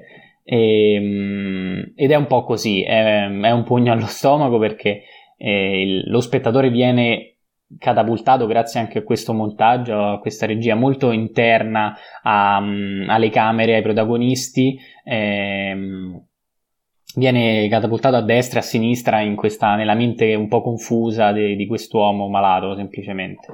E la regia, ecco, sulla regia forse sono un po' più... Eh, sono più severo se vogliamo perché eh, ricordiamo che è un esordio eh, al cinema perché lui è un, Florian Zeller è un drammaturgo francese che ha lavorato direttore di teatro que- questa questa pista teatrale chissà quante volte l'ha, l'ha diretta a teatro, eh, eppure la regia qui mi è sembrata un po' messa a disposizione di tutto il resto, più che personale, più che ehm, veramente eh, utile al... cioè è utile ovviamente, è fondamentale la regia, però secondo me rispetto al montaggio che sicuramente sarà stato... Ehm, eh, eh, direzionato dallo stesso Zeller eh, è quella che forse mh, mm, io non, non ho uh, apprezzato al 100%, ecco se vogliamo metterla così. Eh, comunque il film mi è, mi è piaciuto tanto, F- tra questi eh, di oggi è il migliore, penso anche per Mattia, non so se vale... Ah no, Enrico non l'ha visto, giustamente. Poi magari anche, per Enrico, sulla fiducia anche per Enrico è il migliore tra questi, anche se non l'ha visto. E, e quindi uno dei migliori dell'annata 2020-2021, come, come ha detto Mattia, anche se Wolf Walkers, che Mattia non ha citato, candidato come... Ah no, certo, certo, quello 5. Quello 5 stelle, giustamente, perché Tom Moore non si tocca. E Mattia. Eh, allora, io volevo chiederti una curiosità, perché sì. a un certo punto, eh, allora intanto prima che me ne scordo volevo ricordare, anzi, sì, vabbè, ricordare ai nostri ascoltatori che se vi è piaciuto The Father andate a recuperarvi anche due eh, film di Filippo Meneghetti, che ricorda cioè, per, per, certe caratteristiche, perché anche questo è un dramma un po' da camera, se vogliamo, ne vedremo moltissimi in questo periodo di Covid, adesso eh, prepariamoci. Sì, sì. Ehm, però veramente, veramente molto particolare, non mi dilungo su trama e quant'altro, se siete curiosi, insomma, informatevi, io l'ho, ho avuto la fortuna di vederlo al cinema e, ehm, ed era un film che era stato selezionato dalla Francia come miglior film straniero, ehm, poi non, non, è arrivato uh, tra i candidati, però il regista è italiano ed è veramente ben fatto, quindi è stata una rivelazione. Ora eh, mi è venuto in mente, ne approfitto di questa puntata per così segnalarvelo. Eh, e volevo chiederti, eh, io mm, molto sinceramente, quando uh, a un certo punto c'è um, quell'attore Mark Gatis, se non sbaglio, uh, che allora in questo film ovviamente chi l'ha visto sa che gli, gli, attori, cioè più attori interpretano lo stesso personaggio per dare quel, quel senso di disorientamento del protagonista, quindi la figlia uh, di, di, Anthony Hopkins viene interpretata prima da Olivia Colman e poi, se non vado errato, da uh, Imogen Putz. Sì, perfetto, lei. No, Olivia um, Williams. Lo stesso, vabbè. Ah, Olivia Williams. Olivia sì, sì, Williams. è la ragazza. Um, e, si là l'infermiera. Ho già capito la domanda che vuoi farmi. Perfetto, allora la, la, la formulo giusto per chi non l'ha capito come te. Ehm, lo stesso può dirsi di suo marito, eh, Bill se non sbaglio, sì. eh, o Paul, adesso non ricordo i nomi. Entrambi. Viene interpretato sia da Mark Gatiss sia da Rufus Sewell. Esatto. Ehm, allora, a un certo punto scopriamo che eh, il buon Margatis eh, si rivela essere l'infermiere della clinica in cui, e qui spoiler clamoroso, è rinchiuso Anthony Hopkins e quindi lui sta confondendo un po' i volti di persone che in realtà ha già visto, quindi non si sta Sì. immaginando dal nulla quelle persone. Ehm, il marito della figlia, quindi il suo genero, eh, l'aveva picchiato a un certo punto. Bravo, lo sapevo. Quando arriva Bill come infermiere, il dubbio, ecco, l'impressione è stata allora era l'infermiere a picchiare il buon Anthony Hopkins oppure è stato effettivamente il marito? Un dubbio che, eh, di cui non ho letto molto in giro, che io ho avuto e quindi volevo chiederti se avevi avuto la stessa impressione, mi pare di capire di sì. Stessa impressione, non stessa impressione sì, non solo, eh, perché quella specifica scena si ripete allo stesso modo Esatto. con due attori diversi. Esatto. E non si ripete proprio in modo identico, ma ci sono alcuni dettagli che ehm, appunto rend- le rendono diverse, seppur simili. Uno tra questi è proprio che nell'interpretazione del, mm, del marito eh, di, di Olivia Colman, di Anne, ehm, il- quando il personaggio è Mark Gatiss, che poi scopriremo sia il- eh, sarà il, il, eh, l'infermiere, Infermiere. in- invece di sgridarlo e basta, lo sgrida eh, picchiandolo, eh, dandogli due, due schiaffi se non sbaglio. E- appena accennato, due buffetti che però ci riportano. Esatto. che poi ci riportano alla questione che forse eh, in ambiti ehm, diciamo ospedalieri, di case di cura, eccetera, non è proprio una novità. E non è tutto rose e fiori come a un certo punto Bravi- potrebbe sembrare, quindi capiamo bravissimo. anche da dove derivano magari un certo tipo di sofferenza. Sono contento che insomma su questo siamo, siamo d'accordo, è un'ulteriore chiave di lettura. Eh, ci scusiamo per lo spoiler qualora non l'abbiate visto, però nel caso ovviamente non ascoltateci. E mh, direi che se non hai nient'altro da aggiungere possiamo passare anche al prossimo film. Enrico, tu non so se vuoi dirci che hai letto qualcosa al riguardo, che aspettative hai a questo punto, magari dici. A naso concordo con entrambi, magari come voto sarò più dalle parti di Jacopo. Eh, e l'unica cosa volevo aggiungere una cosa su due che non solo è stato scelto, ma era finito nei 15 della shortlist, quindi eh, Che però ho controllato non, non è stato prodotto in Italia, o sbaglio? No, sì, è tutto francese. Francia. No, in Italia noi avevamo proposto Notturno di Rosi, Eh, sì, sì. non è, non è finito in shortlist. Ehm, l'altro film di cui ci avete chiesto di parlare veramente in tantissimi, adesso, anzi, allora, prima di passare ai film di cui ci avete chiesto di parlare, leggo Omar Amunkuku che si è espresso riguardo ehm, Luca un altro giro The Father. Nello specifico su The Father ha detto film grandioso, visto in sala in versione originale è stata un'esperienza. Eh, su un altro giro ci dice che non l'ha visto perché nei cinema in zona l'ha trovato soltanto in italiano, quindi aspetta di poterlo vedere ehm, in, Brutto in, doppiaggio, eh. in versione originale, esatto, sì, peraltro lo avevamo accennato, il doppiaggio non è fatto molto bene. E poi su Luca ci dice un film bellino, trama semplice ma piacevole, ottima l'animazione, umorismo più basso del solito. Ehm, lo stesso Omar Amunkuku poi ci chiede di parlargli del film che non credo qualcuno di voi abbia visto, io no di sicuro, si chiama Rurouni Kenshin The Final. Ci dice che è su Netflix da qualche, da qualche settimana. Io non l'avevo neanche mai sentito, chiedo a voi. Eh, idem. Quindi. Jacopo. Mm, No, no, no, no, sto vedendo ora, però no, no, no. Non l'ho visto. Quindi su questo non possiamo accontentarlo. Ehm, possiamo sicuramente accontentare Federico Imola, Gilberto, un certo Francesco, eh, Jack, S.K Elena che ci chiedono eh, di parlare di una donna promettente. Un certo Francesco aggiunge eh, dicendoci che è un film che ha diviso anche in modo piuttosto acceso la redazione di Film TV e io infatti adesso stavo andando a recuperarmi i, i vari voti dei critici perché eh, ho visto un 3, ho visto un 9, quindi eh, insomma questo fa capire quanto il film sia, vogliamo, divisivo e eh, possa entusiasmare allo stesso tempo, eh, deludere clamorosamente. La media è un 6.2, ma in mezzo c'è di tutto. Eh, Enrico, tu hai avuto modo di recuperarlo? No, però farei notare che gran parte dei voti bassi sono da parte di maschi e gran parte dei voti alti sono da parte di donne. E qui cominciamo subito con una polemica incredibile.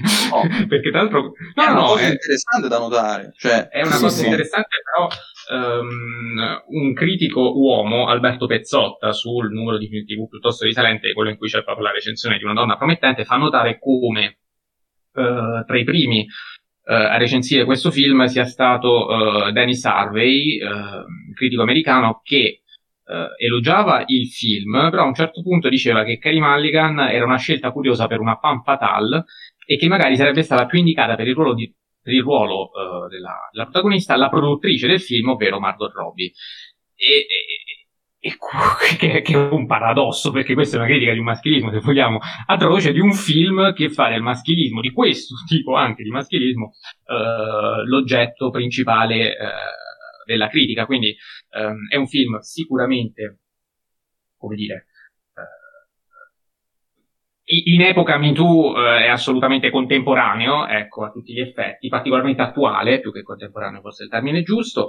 Eh, chiedo a Jacopo cosa ne pensa e poi eh, dico la mia di un film che ho appena recuperato, quindi non ho avuto neanche modo di formarmi un'idea chiara, quindi vi racconterò più l'esperienza visiva, vi dirò cosa mi è piaciuto, vi dirò cosa non mi è piaciuto, ma sono curioso di ascoltare prima lui.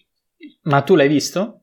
Da- Sì, sì, l'ho visto. Ok, perché, visto- perché io, non ho, io ho visto che tu su Letterboxd non, non hai scritto nulla, Non quindi, ho avuto il tempo. quindi sono molto curioso, sono molto curioso. Allora, il film, eh, e io sto un po' in mezzo, sono, sono- condivido quel 6.2 di media di film TV, ecco se vogliamo, perché il film, ehm, eh, secondo me, fino a un certo punto riesce a ad approfondire molto bene quei temi che avevi detto tu, molto attuali, che vanno a braccetto col Me Too, quindi il maschilismo, la tossicità maschile sessuale, l'oggettificazione della donna e, e soprattutto eh, la cosa che dà il titolo al film, perché la naturalezza con cui gli uomini riescono a salvarsi da- dalla gogna o addirittura dalla galera dopo aver commesso eh, reati. E, tanto che, se non, se non ricordo male, il titolo Promising Young Woman, una donna promettente, deriva proprio da un, ehm, da un caso giudiziario nel quale viene scagionato un. ehm, un, un ragazzo ehm, di, di un- di un'università o di, un, di un liceo eh, dicendo proprio che è un ragazzo promettente, proprio perché borghese, con una famiglia alle spalle, e va bene a scuola, benestante, che quindi avrà sicuramente un futuro roseo e, e- e non gli si può rovinare la, la carriera, se vogliamo, la vita. E, mh, poi, storia che in, in piccolo ripropone la stessa regista all'interno del film. E, come ho detto, il film mi è piaciuto moderatamente perché mh, non ho apprezzato questa patina sia fotografica che registica che musicale che rimanda un po' a uno stile un po' pop vivace, un po' irruento, che sì è coerente e calza perfettamente con, i- con il genere del, un po' del revenge movie, non troppo preso sul serio se vogliamo. Ehm, un Kill Bill secondo me un po' meno, addirittura c'è anche la lista, de- quindi una sorta di Kill Bill se vogliamo. ehm, ancora più pop, ecco, ancora più postmoderno se vogliamo del- dello stesso film di, di Tarantino. Eh, comunque quello è più o meno il, il genere. E, e forse è quello lo stesso pregio che, che- che poi diventa difetto nel momento in cui tutto ciò eh, che dice, tutto ciò che afferma il film, poi forse viene un po' ridicolizzato, un po' banalizzato da alcune scene o da alcuni dialoghi, oppure dal, dal modo surreale de- finisce dell'ultimo atto del film, che secondo me mh, rovina tutto. Ehm, però ecco, mh, atten- qui, qui spoilerò.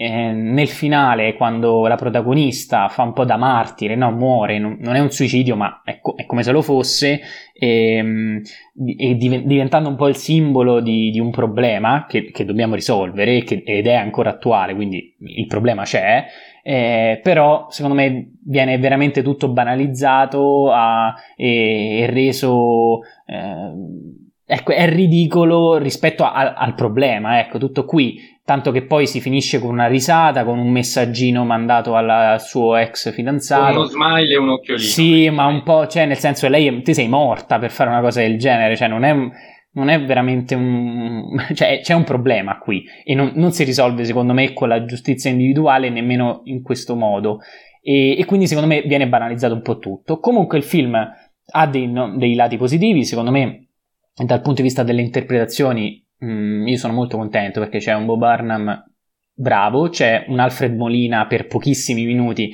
che, che è veramente gigantesco, poi vabbè io amo questo attore e vorrei che recitasse ovunque. E poi ovviamente c'è la Maligan, che io al contrario del regista che hai citato, di cui non ricordo il nome, secondo me è azzeccatissima, anzi... È un critico, Dennis Harvey. Harvey. Ehm, Secondo me eh, il, suo, il ruolo, la Mulligan è, è perfetto, ecco. Eh, ricordiamo che anche questo, come The Father, è un esordio e, e, la regia, forse qui riderà Enrico, però secondo me la regia è una, forse una delle pochissime cose che ho, ho apprezzato, soprattutto una cosa che tra l'altro... Um, ho riletto eh, in, una, in, una, recensione di, di, Filippo, Worldwide Cinema, che abbiamo avuto qui ospite nella puntata di, di Takeshi Kitano, e, e, cito testualmente le sue parole perché mi sono ritrovato completamente in quello che ha detto e me lo sono scritto. Allora, Forse più interessante la volontà di ricreare un senso di disagio tramite le lente zoomate secondo stilemi ben rodati, ma soprattutto attraverso campi e controcampi di dialoghi dove le figure sono schiacciate ai lati, come se il dialogo non procedesse con naturalezza e non vi fosse sinergia tra le parti. E secondo me questi campi e controcampi funzionano veramente bene perché il, il film gioca continuamente con lo spettatore e creando, e siccome i dialoghi sono tanti e le scene eh, in coppia eh,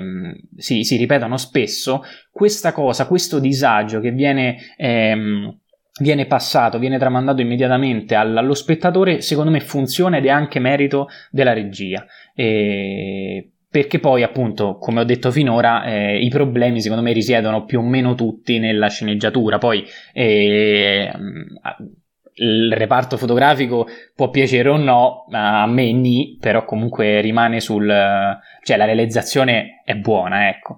E quindi a parte qualche scelta registica e, e, e, tutto quello che ho detto, il film non mi ha convinto al 100%, un'occasione un po' sprecata forse se, se pensiamo a quanto ha fatto parlare, ecco, secondo me avrebbe potuto far parlare molto di più, penso a Joker per esempio, un film... Mh, simile per certi versi, ci sono anche delle inquadrature eh, identiche. E, ecco, di Joker ancora si parla, e di Promising Young Woman c'è stato quel boom eh, di, di, discussione nel momento in cui è uscito, ma ora è già una discussione un po' morta, un po' buttata lì. Quindi forse aveva bisogno di qualcosa in più, ecco faccio lievissimamente presente che Joker ha, vin- ha, anche vinto il Leone d'Oro. Certo, certo, non è una... Sì, sì, sì, sì Joker è un altro... È completamente... È, miglio- è dieci volte migliore a Promising Young Woman, senza dubbio.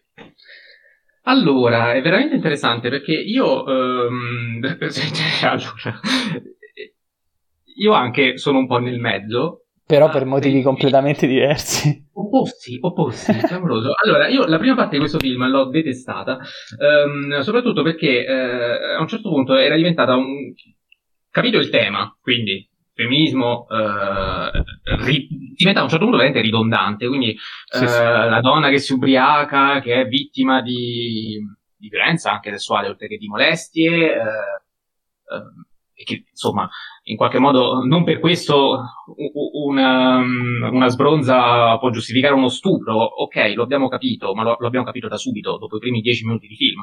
E bisogno c'è di reiterare la stessa cosa per così tanto tempo? E quindi nella mia testa dicevo, oddio, questo film non mi sta piacendo per niente, perché prendendo sul serio questo tipo di tematica reiterata all'infinito, eh, e anche attenzione allo sviluppo della, della, narrazione, perché lo sviluppo della, della sceneggiatura, più che altro, ehm, presenta delle situazioni che sono veramente inverosimili. Eh, la scrittura dei personaggi la trovo molto, l'ho trovata molto caricaturale, sempre più caricaturale, quindi mano a mano che questo film procedeva, però, diventava sempre più pop e iniziava a giocare con questo tema, dando qualcosa veramente di nuovo. Ora cerco di spiegarmi meglio. Uh, è vero che all'inizio, allora, se si prende questo film sul serio è inevitabile stroncarlo, quindi io capisco dare 3 a questo film, perché anch'io, se avessi preso sul serio questo film dall'inizio alla fine, l'avrei stroncato senza proprio alcun tipo di possibilità di appello. Se però vista quella componente che Jacopo diceva uh, va a, uh, come dire, sminuire la serietà del concetto, se prendiamo questa componente e quindi la volontà di scherzare anche um, su un discorso che comunque rimane serio, però lo si prende più alla leggera e quindi lo si, fa di, lo si utilizza per um, realizzare un prodotto che diventa postmoderno, che diventa pop, che diventa anche divertente da guardare, che diventa bello, che diventa interessante, che diventa umoristico, Uh, Io mi sono divertito comunque. Eh.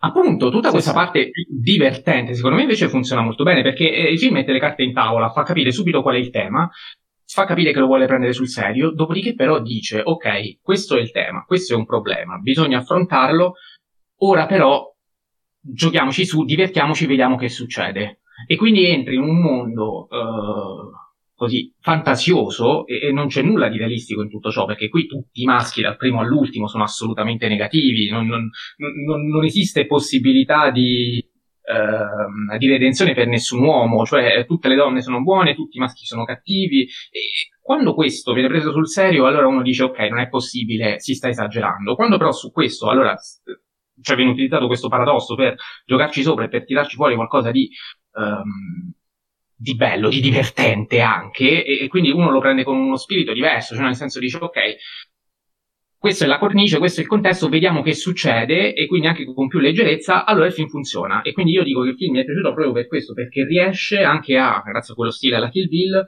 a, um, a, a giocare con una cosa seria in un modo originale, in un modo divertente, in un modo postmoderno, che oltre a veicolare il messaggio in modo serio, perché alla fine la problematica è quella e quella fino alla fine, ehm, riesce ad avere una sorta di autoironia e quindi non si va nel moralismo e basta, ma è un moralismo capace di non prendersi solo sul serio. E questa cosa mi ha sorpreso, mi ha spiazzato e mi ha divertito tantissimo. Eh, e non me l'aspettavo proprio perché all'inizio di questo film eh, non ero minimamente di questa opinione. Eh, e per questo anche le musiche delle Spice Girls di Paris Hilton, quella fotografia così, cioè assume tutto un senso diverso eh, che è super coerente, come dicevi tu, e che secondo me invece funziona. Per carità, non è un capolavoro, non, ha dei limiti. No, la domanda, scusami, la domanda che ti voglio fare però è che quel finale, che valore aggiunto dà a tutto quel tono scherzoso che ha avuto fino a quei 5 minuti prima? Nel senso,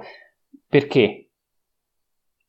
Eh, allora, intanto di quale, di quale, finale parliamo? Perché a un certo punto assistiamo all'omicidio e poi al, alla vendetta post mortem. Ecco. La vendetta post mortem. La vendetta post mortem ci dice questo, allora, eh, che eh, se il personaggio fosse morto e basta, avrebbe automaticamente eh, fatto venir meno tutta quella componente appunto ironica, giocosa, scherzosa, perché si tornava sul pesante e sul, sul serio, cioè lei è morta punto e basta. Possiamo giocare su questo, ma alla fine il problema è serio e quindi eh, non giochiamo su queste cose perché c'è chi muore per queste cose qua. E quindi si ritornava alla morale dell'inizio e alla pesantezza dell'inizio utilizzando il secondo finale, la, la vendetta post mortem, realizzata, poi, tra l'altro questo qui è un'esperienza che utilizzano tantissimi altri film, non è il primo e non è l'ultimo che verremo di questo tipo, Invece, appunto, si ribadisce quella componente che io ho apprezzato e tu no, quindi capisco perché questo secondo finale non ti sia piaciuto. Tu probabilmente avresti, avresti preferito che eh,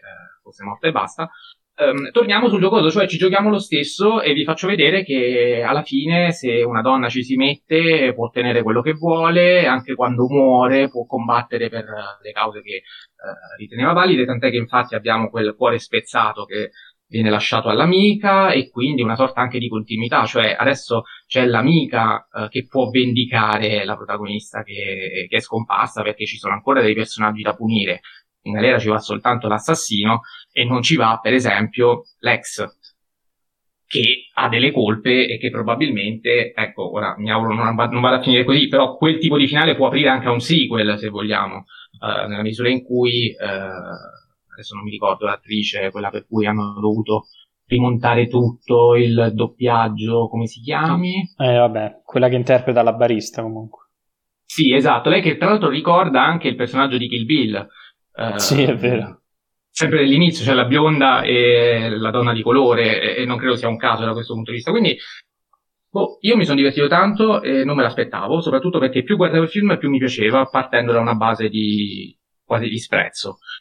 Enrico, io sono curioso di sapere, tu che normalmente, i nostri ascoltatori lo sanno, hai sempre un'idea anche prima di vedere un film perché leggi tanto al riguardo e quindi sulla fiducia tante volte ti sbilanci. Sono curioso di sentirti sbilanciare adesso su una donna promettente.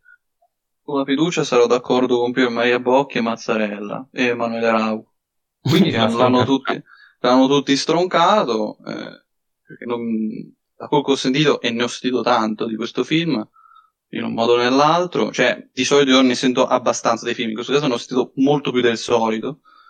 Eh, purtroppo è un film che ho paura che eh, mi dia fastidio appunto il fatto che si prenda un tema molto serio e ci si giochi sopra, eh, banalizzandolo, e soprattutto la cosa che invece mi intriga di più e che forse invece potrebbe insomma, farmi guadagnare qualche punto e magari riuscire eh, ad apprezzarlo è proprio il, la questione del mix di generi. Sì, e, quello funziona. È piaciuto, è piaciuto a moltissimi, però prima mh, voglio, voglio, giusto approfondire la, la questione dei voti, eh, perché adesso ho proprio giusto adesso la, la, tabella. Mi ricordavo ci fossero dei 5 e invece non c'è manco un 5, cioè ci sono tutti i voti dal 3 al 9 tranne il 5 questa cosa secondo me è molto interessante perché un film così divisivo eh, o viene stroncato nettamente oppure viene elogiato con grandezza. Prima avevo detto che in generale i maschi eh, erano quelli che avevano dato i voti più bassi, infatti le quattro stroncature, che sono 3-4 e un 3, ehm, sono tutte da parte dei maschi, mentre invece i voti alti sono misti eh, come genere, anche se c'è solo un 8 da parte di un, di un maschio, tutti gli altri invece eh, si ha nei, il 9 soprattutto, l'altro 8 che c'è, eh, i 6 e i 7 sono principalmente tutti di eh, critiche. Eh, voglio giusto citare i 7 invece dei maschi che sono di Emanuele Sacchi e Giulio San Giorgio, mi sembra. Ne sto un attimo brevemente controllando, ma mi sembra che tutti i 7 siano esatto di, di donne. Quindi eh, è, è, interessante notare una cosa del genere, più che altro perché se eh, la critica si eh, espone in questa maniera, cioè divide e eh, le critiche donne probabilmente lo percepiscono come un film necessario, un film che eh, per certi versi esalta eh, la figura della donna e invece critica aspramente la figura dell'uomo, la cosa che tutti i maschi sono brutti e cattivi l'avevo già sentita, eh, e quindi ehm, è, è, possibile che questa cosa abbia fatto alterare non poco eh, invece i critici maschi che magari vedono eh, in questa eh, visione m- molto importante perché il femminismo è una cosa molto attuale e molto sentita anche da molti maschi e i critici sono intellettuali il più delle volte quindi non credo siano certo misogini maschilisti eh, e quindi per dire Pier Maria Bocchi è omosessuale, quindi insomma non è che eh, sicuramente è legato alle lotte eh, femministe, però se uno come Pier Maria Bocchi vede in questo film eh, forse una rappresentazione macchiettistica dell'uomo, eh, probabilmente è possibile che la percezione della critica sia così divisa proprio per questa a sua volta del film rappresentazione macchiettistica dei due generi. Quindi, insomma, secondo me, diciamo, voglio, voglio vedere il film più che altro per vedere se appunto, come ipotizzo, sarò d'accordo con Mazzarella, Rauco e Bocchi, oppure se sarò invece eh, dal lato de- delle critiche donne, magari non come Fiaba di Martino che dà 9, ma magari come Ilaria Feole che dà un 7, quindi insomma... E sull'Etherbox da 3 stelle, eh? quindi è un po' più... Ma perché... magari è un 6 e mezzo. No, no, no, va spiata su Letterboxd, ragazzi, perché Ilaria Feole ha tantissime cose, eh, come dire... Mm, Provocatorie. Sì, sì, sì, no, dei giudizi veramente interessanti. E, ehm, e scusami se ti ho interrotto, continua. No, no, ho finito, cioè semplicemente sono curioso di vederlo perché, ripeto, la cosa che mi intriga di più è il mix di generi e quello purtroppo eh, bisogna vederlo, non posso quello giudicare in base a ciò che ho sentito. Certo, la rappresentazione così eh, netta dei due generi, già quella è una cosa che a me tendenzialmente alterano un poco, quindi eh, vediamo. Prevedo un due stelle. No, due stelle. Jacopo, Non lo so. tranquillo. Forse due stelle e mezzo, forse. Non lo so. Vediamo. Volevo chiederti se avevi notato la locandina del Satiricon nella stanza di uno degli No. del- Davvero? C'è, una lo- c'è la locandina del Satiricon di Fellini, infatti io non ho visto il film e volevo chiederti se potevi, secondo te, dirmi cosa ci facesse lì, perché quella, non lo so, magari c'entrava qualcosa, non credo sia messa a caso. Si vede molto bene in realtà. No, Però a caso no. Di quale, te lo ricordi? Di- Eh, l'uomo, sì, sì, sì, è l'uomo quello che sniffa cocaina, scri- lo scrittore che sniffa cocaina. Lo scrittore, ok, quindi magari era una sorta di ehm, autocompiacimento, no? Il fatto di, di apprezzare Fellini ed essere uno scrittore di cui si vanta poi perché fa un discorso lunghissimo sul suo libro e, e poi allo stesso tempo dice però non voglio parlarne ehm, di più perché altrimenti, eh, altrimenti non, non ricordo nemmeno cosa dice. Ehm, quindi penso sia soltanto una questione di ehm, diciamo di eh, divisione del eh, come dire ne- nel modo in cui lui affronta l'arte, quindi la letteratura e quindi anche il cinema, eh, perché il film di Fellini è una, è una esaspe- esasperazione di, di tanti episodi mm, che però sono più divertenti che, che seriosi, quindi forse è una sorta di provocazione, forse non, proprio il fatto che non, non c'entri nulla con il personaggio. mi- Ad ogni modo, Oppure lui vuole rispecchiarsi in qualcosa che non è, ecco, forse è quello.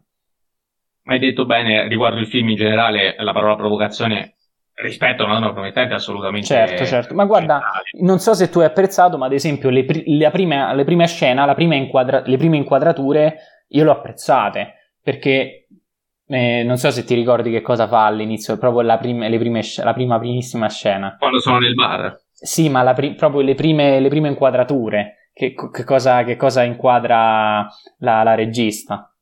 Dimmi che non ricordo. Ok, il- fa più o meno lo stesso lavoro che fece, cioè in modo diverso, Tom Ford con Animali Notturni, perché lui eh, nella prima scena eh, inquadra delle donne obese che ballano, no? E, Ah, è vero. Invece qui, invece qui la, la regista inquadra, siamo all'interno di, di una festa, di un pub, di una discoteca, e, e lei inquadra soltanto ehm, i falli degli uomini, ovviamente sono vestiti coi pantaloni, però sono tutte inquadrature come se sogget- ehm, soggettive ehm, sul, ehm, sul pene di, di tutti gli uomini presenti nel, nel pub ed è interessante perché già, già con, con quei 10 secondi si era capito tutto il film. E quindi forse è vero che è ripetitivo, però ecco, quel- a me il finale, sia il primo che il secondo finale non sono piaciuti, forse questa cosa non è, non è passata, ma il fatto di morire per, per una causa in questo modo, dopo che tutto il film è pop, non, non l'ho trovato intelligente. Una morte non morte. Vabbè, comunque ora non so per Vabbè, sì, sì, sì, andiamo avanti. Ehm, non ho detto che ovviamente questo film ha vinto il premio per il premio Oscar per la miglior sceneggiatura originale. È impossibile. Eppure è così. Eh sì, Ehm, stiamo andando un pochino lunghi, quindi magari acceleriamo, Sì. cercando di accontentare anche gli altri ascoltatori che ci chiedono di parlare di A Quiet Place 2, eh, nello specifico si tratta di Francesco De Gioia e Worldwide Cinema, film di John Krasinski, sequel dell'acclamatissimo A Quiet Place. ehm, so che Enrico non ha visto neanche questo, quindi Enrico adesso parlerà un pochino meno, anche se Io ho visto solo film del passato, cioè in quest'ultimo mese ho visto solo film del passato. Ovvero Beh, ho visto i film della retrospettiva Una questione di stile, di Wong Kar Wai, ne ho visti tre, ho visto In the Mood for Love, eh, che tra l'altro abbiamo trattato anche, cioè, lievemente nella Mm. puntata la scorsa delle uscite in cui abbiamo parlato di Nomadland, e poi ho visto Hong Hong Kong Kong Express. Express, che, mamma mia, film stratosferico da 10 su 10, eh, come In the Mood for Love, e poi ho visto Happy Together, che mi è piaciuto abbastanza. Poi vabbè, ho visto, ho rivisto Senso di Visconti, non credo ci sia bisogno di presentazioni in questo caso. Ho visto Il terzo uomo di Carol Reed, che mi mancava, eh, Super Noir. eh, e poi Madre. visto? No, Madre lo devo andare a vedere. e, mm, sa che mi sto... Ah sì, eh, The, Ne- The End of Evangelion, che è sempre del passato, e poi dopo mi ricordo. Ah, a proposito di Evangelion, uh, vi aggiorno brevemente sulla situazione, uh, come si chiamava il, il giovane però Riccardo Maione sì, si riferiva ad Heidi dicendo che è doppiato male e, ah. e che se l'anime uh, di Heidi si vede in giapponese um, ha più i vibes da film Ghibli come Totoro e Kiki, Uh, togliendo la principessa splendente che è un suo remake in pratica, attenzione, principessa splendente remake di Heidi, qui adesso non, non lo so, non l'ho visto, Jacopo forse può dire qualcosa. No, no anche, anche Enrico l'ha visto e no, anche perché okay. eh, la principessa splendente riprende quasi fedelmente un racconto eh, storico giapponese, quindi non... Eh, la fiaba famosissima. Sì, sì. Mm. Va bene, torniamo su A Quiet Place 2. Eh, io cerco di essere veramente molto breve dicendovi che mi è piaciuto l'incipit con l'Analessi, mi è piaciuta tutta la prima parte che si muove in continuità tecnica e narrativa con la, col primo film, Quiet Place, che ho apprezzato molto più del secondo, ma veramente tanto. E non mi è piaciuto il fatto che in questo film si parli troppo, si parli male, perché i dialoghi li ho trovati tutti veramente banali. Ehm, il montaggio parallelo l'ho odiato, è stato straabusato. E... Ah, poi non ci siamo più espressi sulla questione montaggio parallelo, montaggio alternato. Dico, non so se vuoi tornare sul punto e chiudere il discorso. Come eravamo andati a finire? No, non mi ricordo. Boh, vabbè. Ma, a- avevo, avevo, ragione, l'unica cosa che avevo sbagliato era il fatto che eh, nel, um, nel, montaggio parallelo non c'è la necessità che siano su due piani temporali differenti, esatto. però il montaggio parallelo è eh, e avevo ragione su questo, è collegato da un fil rouge tematico, mentre invece il montaggio alternato necessita della stessa linea temporale che converga in un solo punto, oppure che siano in due, in due eh, luoghi differenti, ma che eh, abbiano una coesistenza del temporale. Ok, quindi in quel caso può essere definito in entrambi i modi. Inception, Inception, quando ci sono tutti eh, i sogni che sono uno più lento dell'altro, quello è montaggio alternato perché è la stessa cosa che succede nello stesso lasso di tempo dove però in un caso il tempo è dilatato eh, in un caso invece il tempo è compresso. Perfetto, perfetto. Vabbè, così abbiamo anche dato un quadro, abbiamo ragione tutti e due, siamo tutti e due più contenti. E, ehm, altra cosa che non mi è piaciuta, eh, sto ovviamente parlando della puntata, se non sbaglio, su Suspiria, in cui abbiamo fatto sì. la querel, il montaggio e l'alternato parallelo. E, ehm, e dicevo appunto a Quiet Place 2 non ho apprezzato, oltre che il montaggio, anche il fatto che gli unici momenti di tensione sono veicolati da jumpscare piuttosto che uh, da, quel, da, quei silenzi, da, quel, da, quelle atmosfere che invece avvolgevano di fascino il primo film, e poi anche qualche cortocircuito logico, come mi piace definirli a me, nella misura in cui c'è il, il bambino nella botola rinchiuso lì che, eh, ok l'aria che gli manca, però Uh, questa è una cosa che condivido anche con Cinefila Anonima con cui ho parlato, um, è che faceva presente, va bene l'aria, però anche cibo e acqua, questi qua non mangiano, non bevono, sono chiusi là sotto, non si sa di cosa vivono. Quindi ci sono anche tutta una serie di cose. Ho apprezzato invece vari riferimenti all'OS, perché in questo film ce ne sono veramente tanti, c'è l'isola con le case a un certo punto che richiama molto Uh, vabbè, chi ha visto la serie capisce, l- l- alcune scene di primi piani sui piedi, soprattutto all'inizio, ricordano molto um, alcune altre scene di Lost, la canzone La Mer, quella francese sul, sul mare, insomma, uh, dei riferimenti ci sono, io Lost l'adoro, quindi quando colgo riferimenti li faccio sempre presenti. Jacopo su A Quiet Place 2.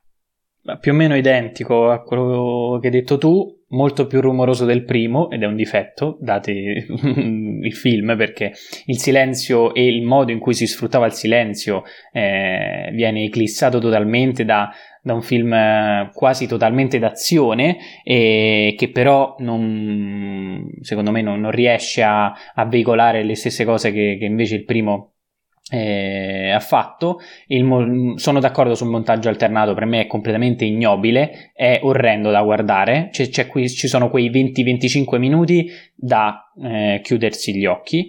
E le uniche scene davvero interessanti sono i primi 15 minuti e, ehm, e, poi una inquadratura, ovvero quella con il ragazzo con la radio in mano faccia a faccia con il mostro, e quindi sembra che dà uno spiraglio no? Su, sul senso delle nuove generazioni, sul futuro, eccetera. Peccato che poi dopo 5 minuti torna ad essere un, un caotico action che non ha né capo né coda. E quindi per me è insufficiente. Sono contento però che piaccia al pubblico e che il botteghino vada bene perché Krasinski comunque ha ha dimostrato di, di, saper fare regista e quindi spero si, si, butti magari su qualche altro progetto. Anche perché il terzo A Quiet Place non sarà diretto da lui. Meno male. Quindi, lo segnaliamo. E, ehm, per lui dico, non ah, per il film.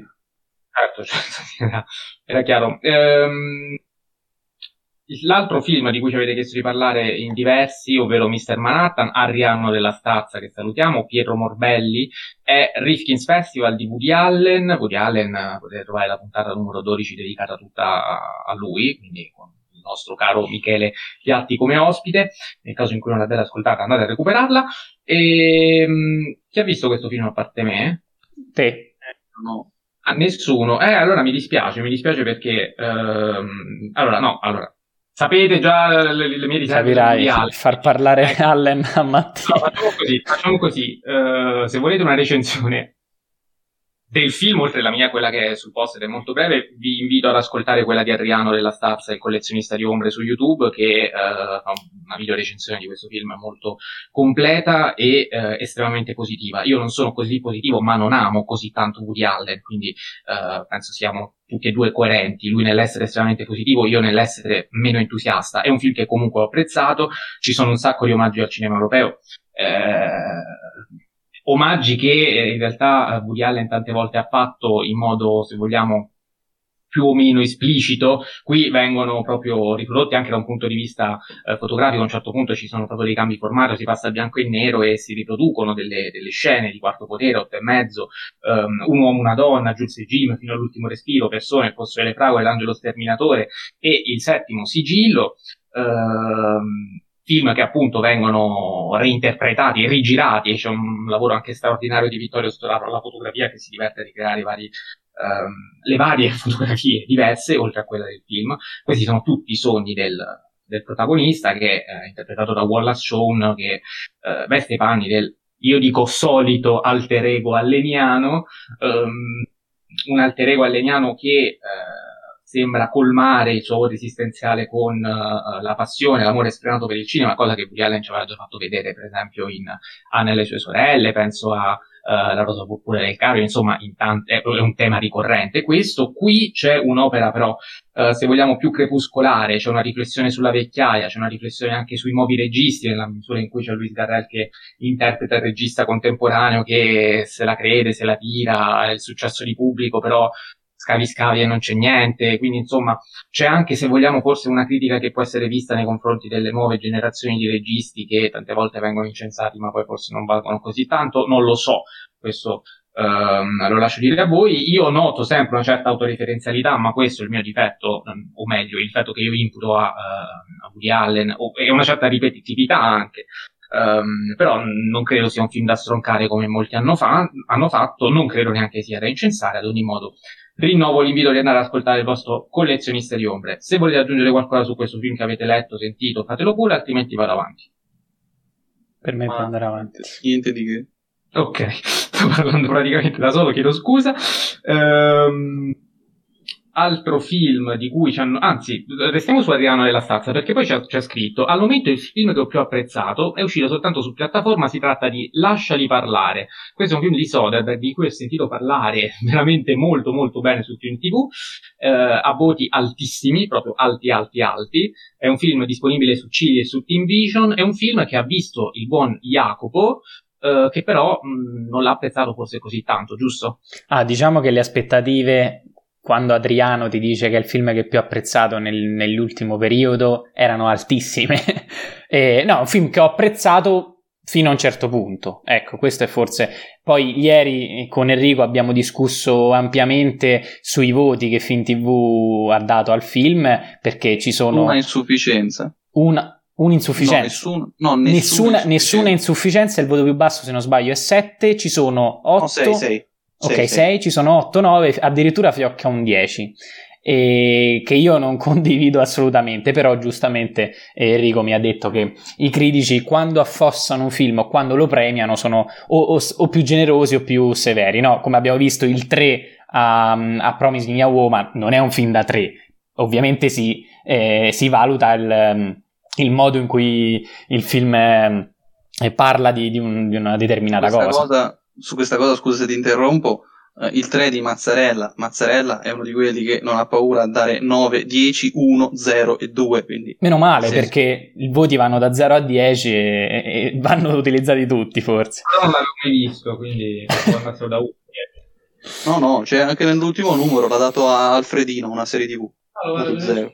Se guardi c'è 707, quindi la media è bassissima. Per la paura di, di Mazzarella. Bellissimo. Bellissimo, bellissimo. Comunque il film è Lasciali parlare e brevemente sto guardando Wikipedia, Alice è una scrittrice americana di successo che dovrebbe recarsi in Inghilterra per ricevere un premio letterario prestigioso. Ha paura de- di volare e quindi decide di fare la traversata a bordo di una, nave, di una nave di lusso, una crociera, e in compagnia di tre persone. Qui parto io. Queste tre persone sono Susan, Roberta e sono due sue amiche dell'infanzia con cui aveva perso i contatti e suo nipote Tyler. Allora, il film è molto interessante perché eh, intanto, vabbè, è stato apprezzato da molti, se- secondo me, per il modo in cui è stato realizzato. Perché ehm, è girato in una singola location, ehm, una nave, più o meno, tranne il finale, e è stato realizzato con attrezzature tecniche veramente minimali, perché se non sbaglio il reparto fotografico ehm, era composto soltanto uno o due persone, uguale dietro la macchina da presa, diciamo la parte più tecnica era il suono, tutto il resto era abbastanza improvvisato, tra virgolette, e poi perché buona parte dei dialoghi eh, è stata improvvisata dagli stessi attori, e aiutati da- dalla sceneggiatrice. Allora, il film funziona secondo me nel- nell'atmosfera, perché è un'atmosfera molto rallentata, quasi malinconica, ehm, che eh, racconta appunto di queste tre donne e questo giovane che man mano fanno i conti con eh, dei confronti mancati, con un passato un po' discutibile, eh, con il futuro che, che- che gli riserverà e giocando molto su- sul non detto e sull'importanza delle parole, ovviamente qui si torna, si- si torna al titolo e quindi in che modo queste parole vengono utilizzate. E poi gli attori sono fenomenali, c'è la Strip, eh, Mary Strip che è come al solito, la Bergen che secondo me è anche più brava eh, in questo film e, e quindi queste sono le cose che ho apprezzato. Poi Soderbergh dietro la macchina da presa non si discute. E, peccato secondo me che soprattutto nel finale, negli ultimi 20 minuti circa, in cui tra l'altro ehm, l'ambientazione cambia, e sono due le ambientazioni, eh, un hotel e la nave, e succedono delle cose, vengono a galla nuove storie ipotetiche se vogliamo, e quindi c'è nuovo materiale di, di approfondimento nel film. Eppure il film poi si ferma lì. Secondo me, senza chiudere a dovere tutte le porte, ma non è una questione di non rispondere alle domande, è proprio una questione che viene concluso il racconto un po' casualmente, secondo me. E quindi mh, non me la sono sentita di dare 4 stelle, gliene ho date 3 e mezzo. Comunque quello secondo me è il voto giusto, 3 e mezzo, 4. A, a- Enrico avevo detto che si aggirava tra il 6 e mezzo e l'8. Ecco, secondo me questo è, è- è il voto che, che mi sento di dare al film. Ora, i voti singoli lasciano il tempo che trovano, però ehm, il film è molto, molto interessante e, e non, è, non è così, non è banale, eh, perché ehm, anche qui riprende, riprende un po' Allen, perché è una sorta di commedia, eh, un- però poi torna su un dramma un po' più canonico. ehm, quindi il film è interessante. Io invito tutti gli ascoltatori a recuperarlo in caso non, non l'avesse visto, e soprattutto Mattia e Enrico, perché a questo punto, dopo tutti quei 9, tutti quegli 8 e i 9, addirittura il 10, che secondo me è completamente fuori luogo. ehm, de- che, che sono fioccati nella, nella redazione di Film TV e il super apprezzamento di Adriano, sono curioso di sentire Mattia e, e Enrico. Lo trovate, io l'ho, ah, l'hai già detto, comunque l'ho, l'ho noleggiato su Cili e lo trovate anche da, da altre parti comunque, quindi, quindi guard- anche su Rakuten se non sbaglio, comunque ovunque. Eh, a noleggio o in- per l'acquisto e fatevi la propria idea secondo me è interessante ma ecco eh, come detto nel finale secondo me si perde un po' quella mh, quella freschezza di, di- di argomenti e soprattutto di, eh, di- di sceneggiatura proprio che, ave- che invece per due terzi, tre quarti di film eh, funzionava. Media Film TV, Enrico, qual è? 8 e mezzo. Sono. Eh, sì, Il no, infatti, 10 ero curiosissimo di il 10 recuperarlo. Il Vai. 10 di Pier Maria Bocchi, visto che l'abbiamo citato. Giusto. Eh, ce l'ho in lista da un bel po', non sono ancora riuscito, però appena avrò un attimo sicuramente uh, sarà il prossimo film che recupererò. Uh, anche se ho iniziato la mia, la mia scalata al Marvel Cinematic Universe, per chi avesse ascoltato la puntata di Hitchcock, uh, insomma... Per curiosità, dove sei arrivato? No, no, ho visto soltanto Iron Man il primo, quindi... Ah, Ti è piaciuto? Sì, più sì che no, più sì che no. Beh, dai, sì. abbondanti, devo dire, quindi eh, sono, sono anche in, in, alcuni momenti avrei voluto dargliene tre e mezzo, non lo so, sono addirittura. Quindi... No, gliene tre stelle e mezzo, che è un bel film. Non lo so, vediamo, vediamo. Per il momento sta sulle tre. Poi piace vediamo. pure Jacopo, Iron Man Incredibile, ah. questa cosa è incredibile. Sicuramente, sicuramente positivo. Ehm, Altro film di cui ci avete chiesto di parlare, Sesso sfortunato e foglie porno. Mi pare si tratti di Cinema at Life, averlo chiesto, ma non ne sono sicurissimo perché non l'ho appuntato, quindi eh, chiedo scusa se, eh, se mi sbaglio. E, mh, mm, l'avete visto voi? Mi pare di no. No. Ahimè. Lei mi parla ancora di Pupi Avati?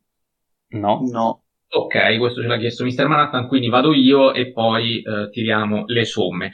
Um, il primo, eh, Sesso sfortunato foglie porno, eh, film eh, rumeno, eh, film veramente molto molto molto interessante che eh, ha vinto, se non sbaglio, l'Orso d'Oro al sì, Festival giusto. di Berlino.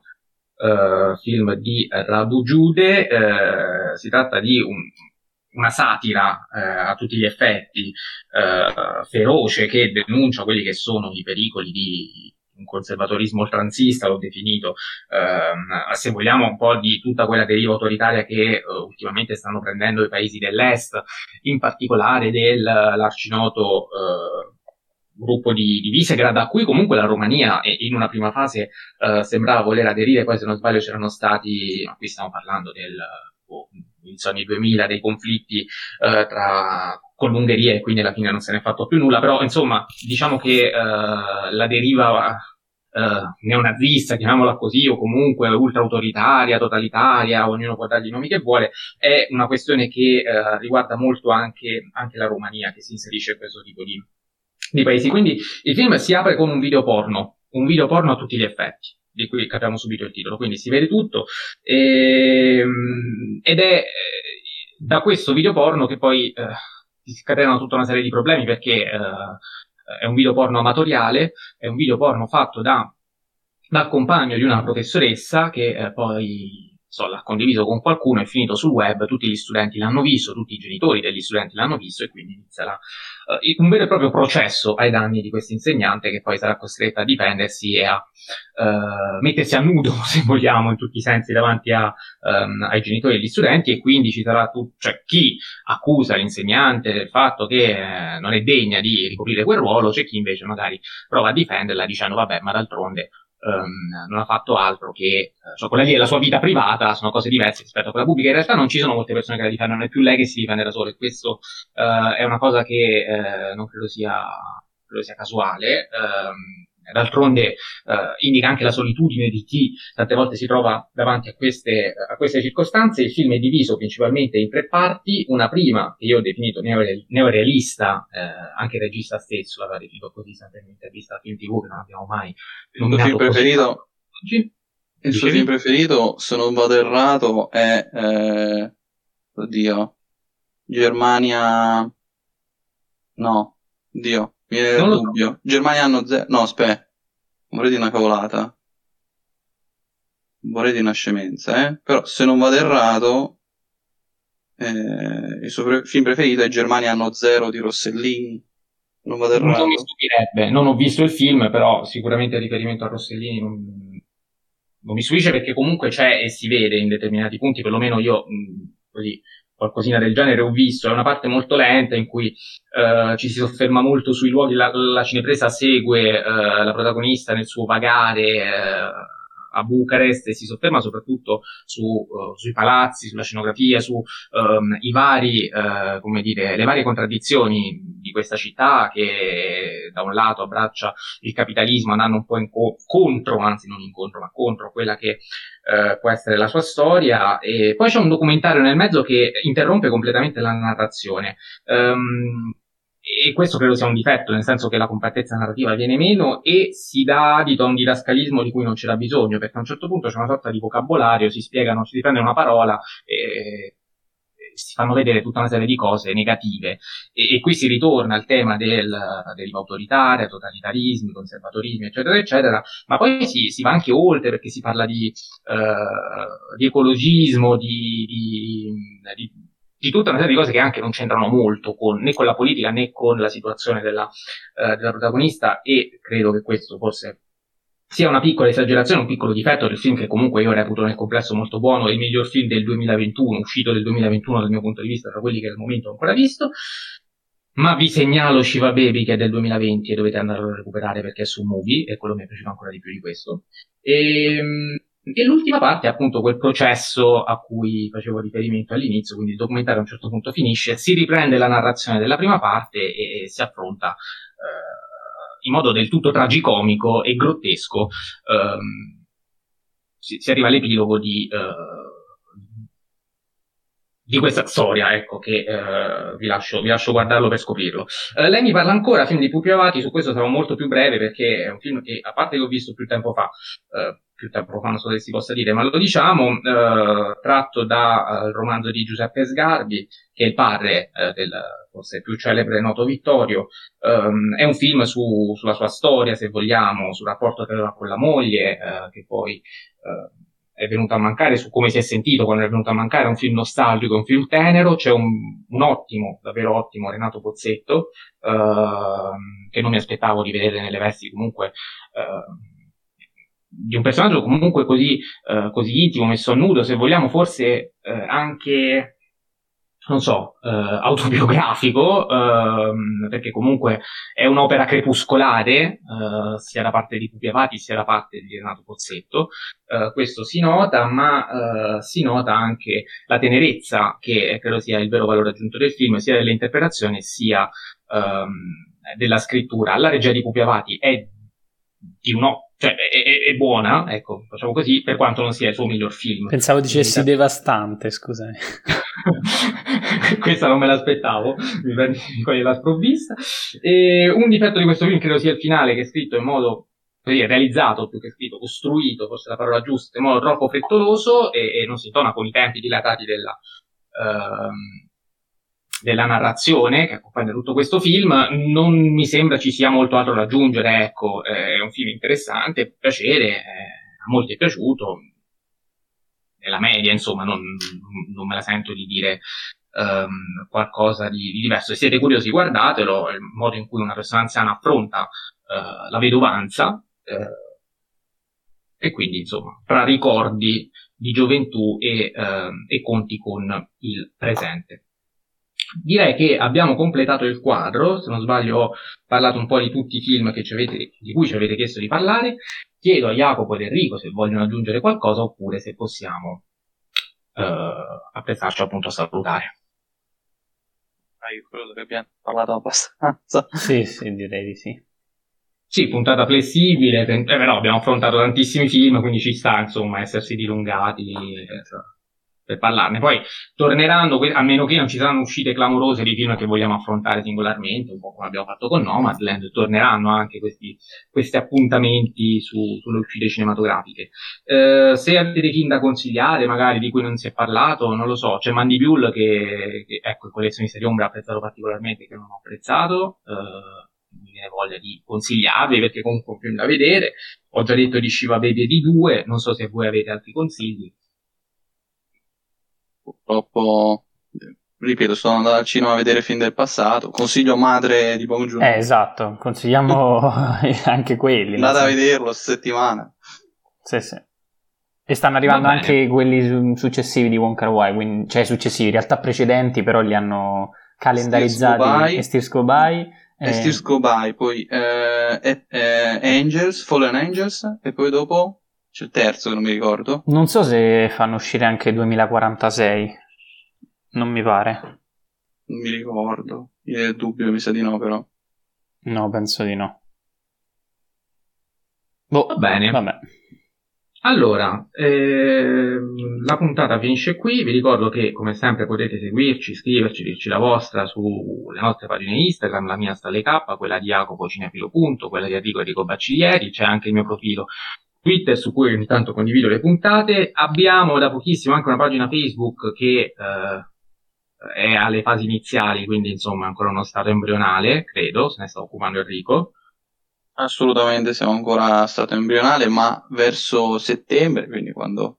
Eh, anche perché annunciamo già che faremo una breve eh, ferie, e a settembre diventerà molto più attiva, quindi iniziate già a seguirci. Si chiama semplicemente Blow Up Podcast Cinema, quindi la trovate facilmente su Facebook. Perfetto. E nulla, eh, saluto e ringrazio Jacopo Castiglione per essere stato qui con noi. Ciao Jacopo. Ciao a tutti, e prima l'hai detto anche tu, hai detto viva Dio, lo ripeto, viva Fellini. Va bene. Saluto e ringrazio anche Enrico Bacciglieri. Ciao Enrico.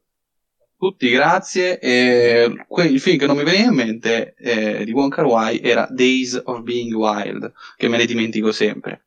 Eh, e oggi dico viva Soderbergh, dai, visto che ha creato Sulla quella querella. Sulla quella querella, quindi viva Soderbergh. Va benissimo. Saluto e ringrazio anche tutti voi. Noi ci sentiamo il prossimo lunedì.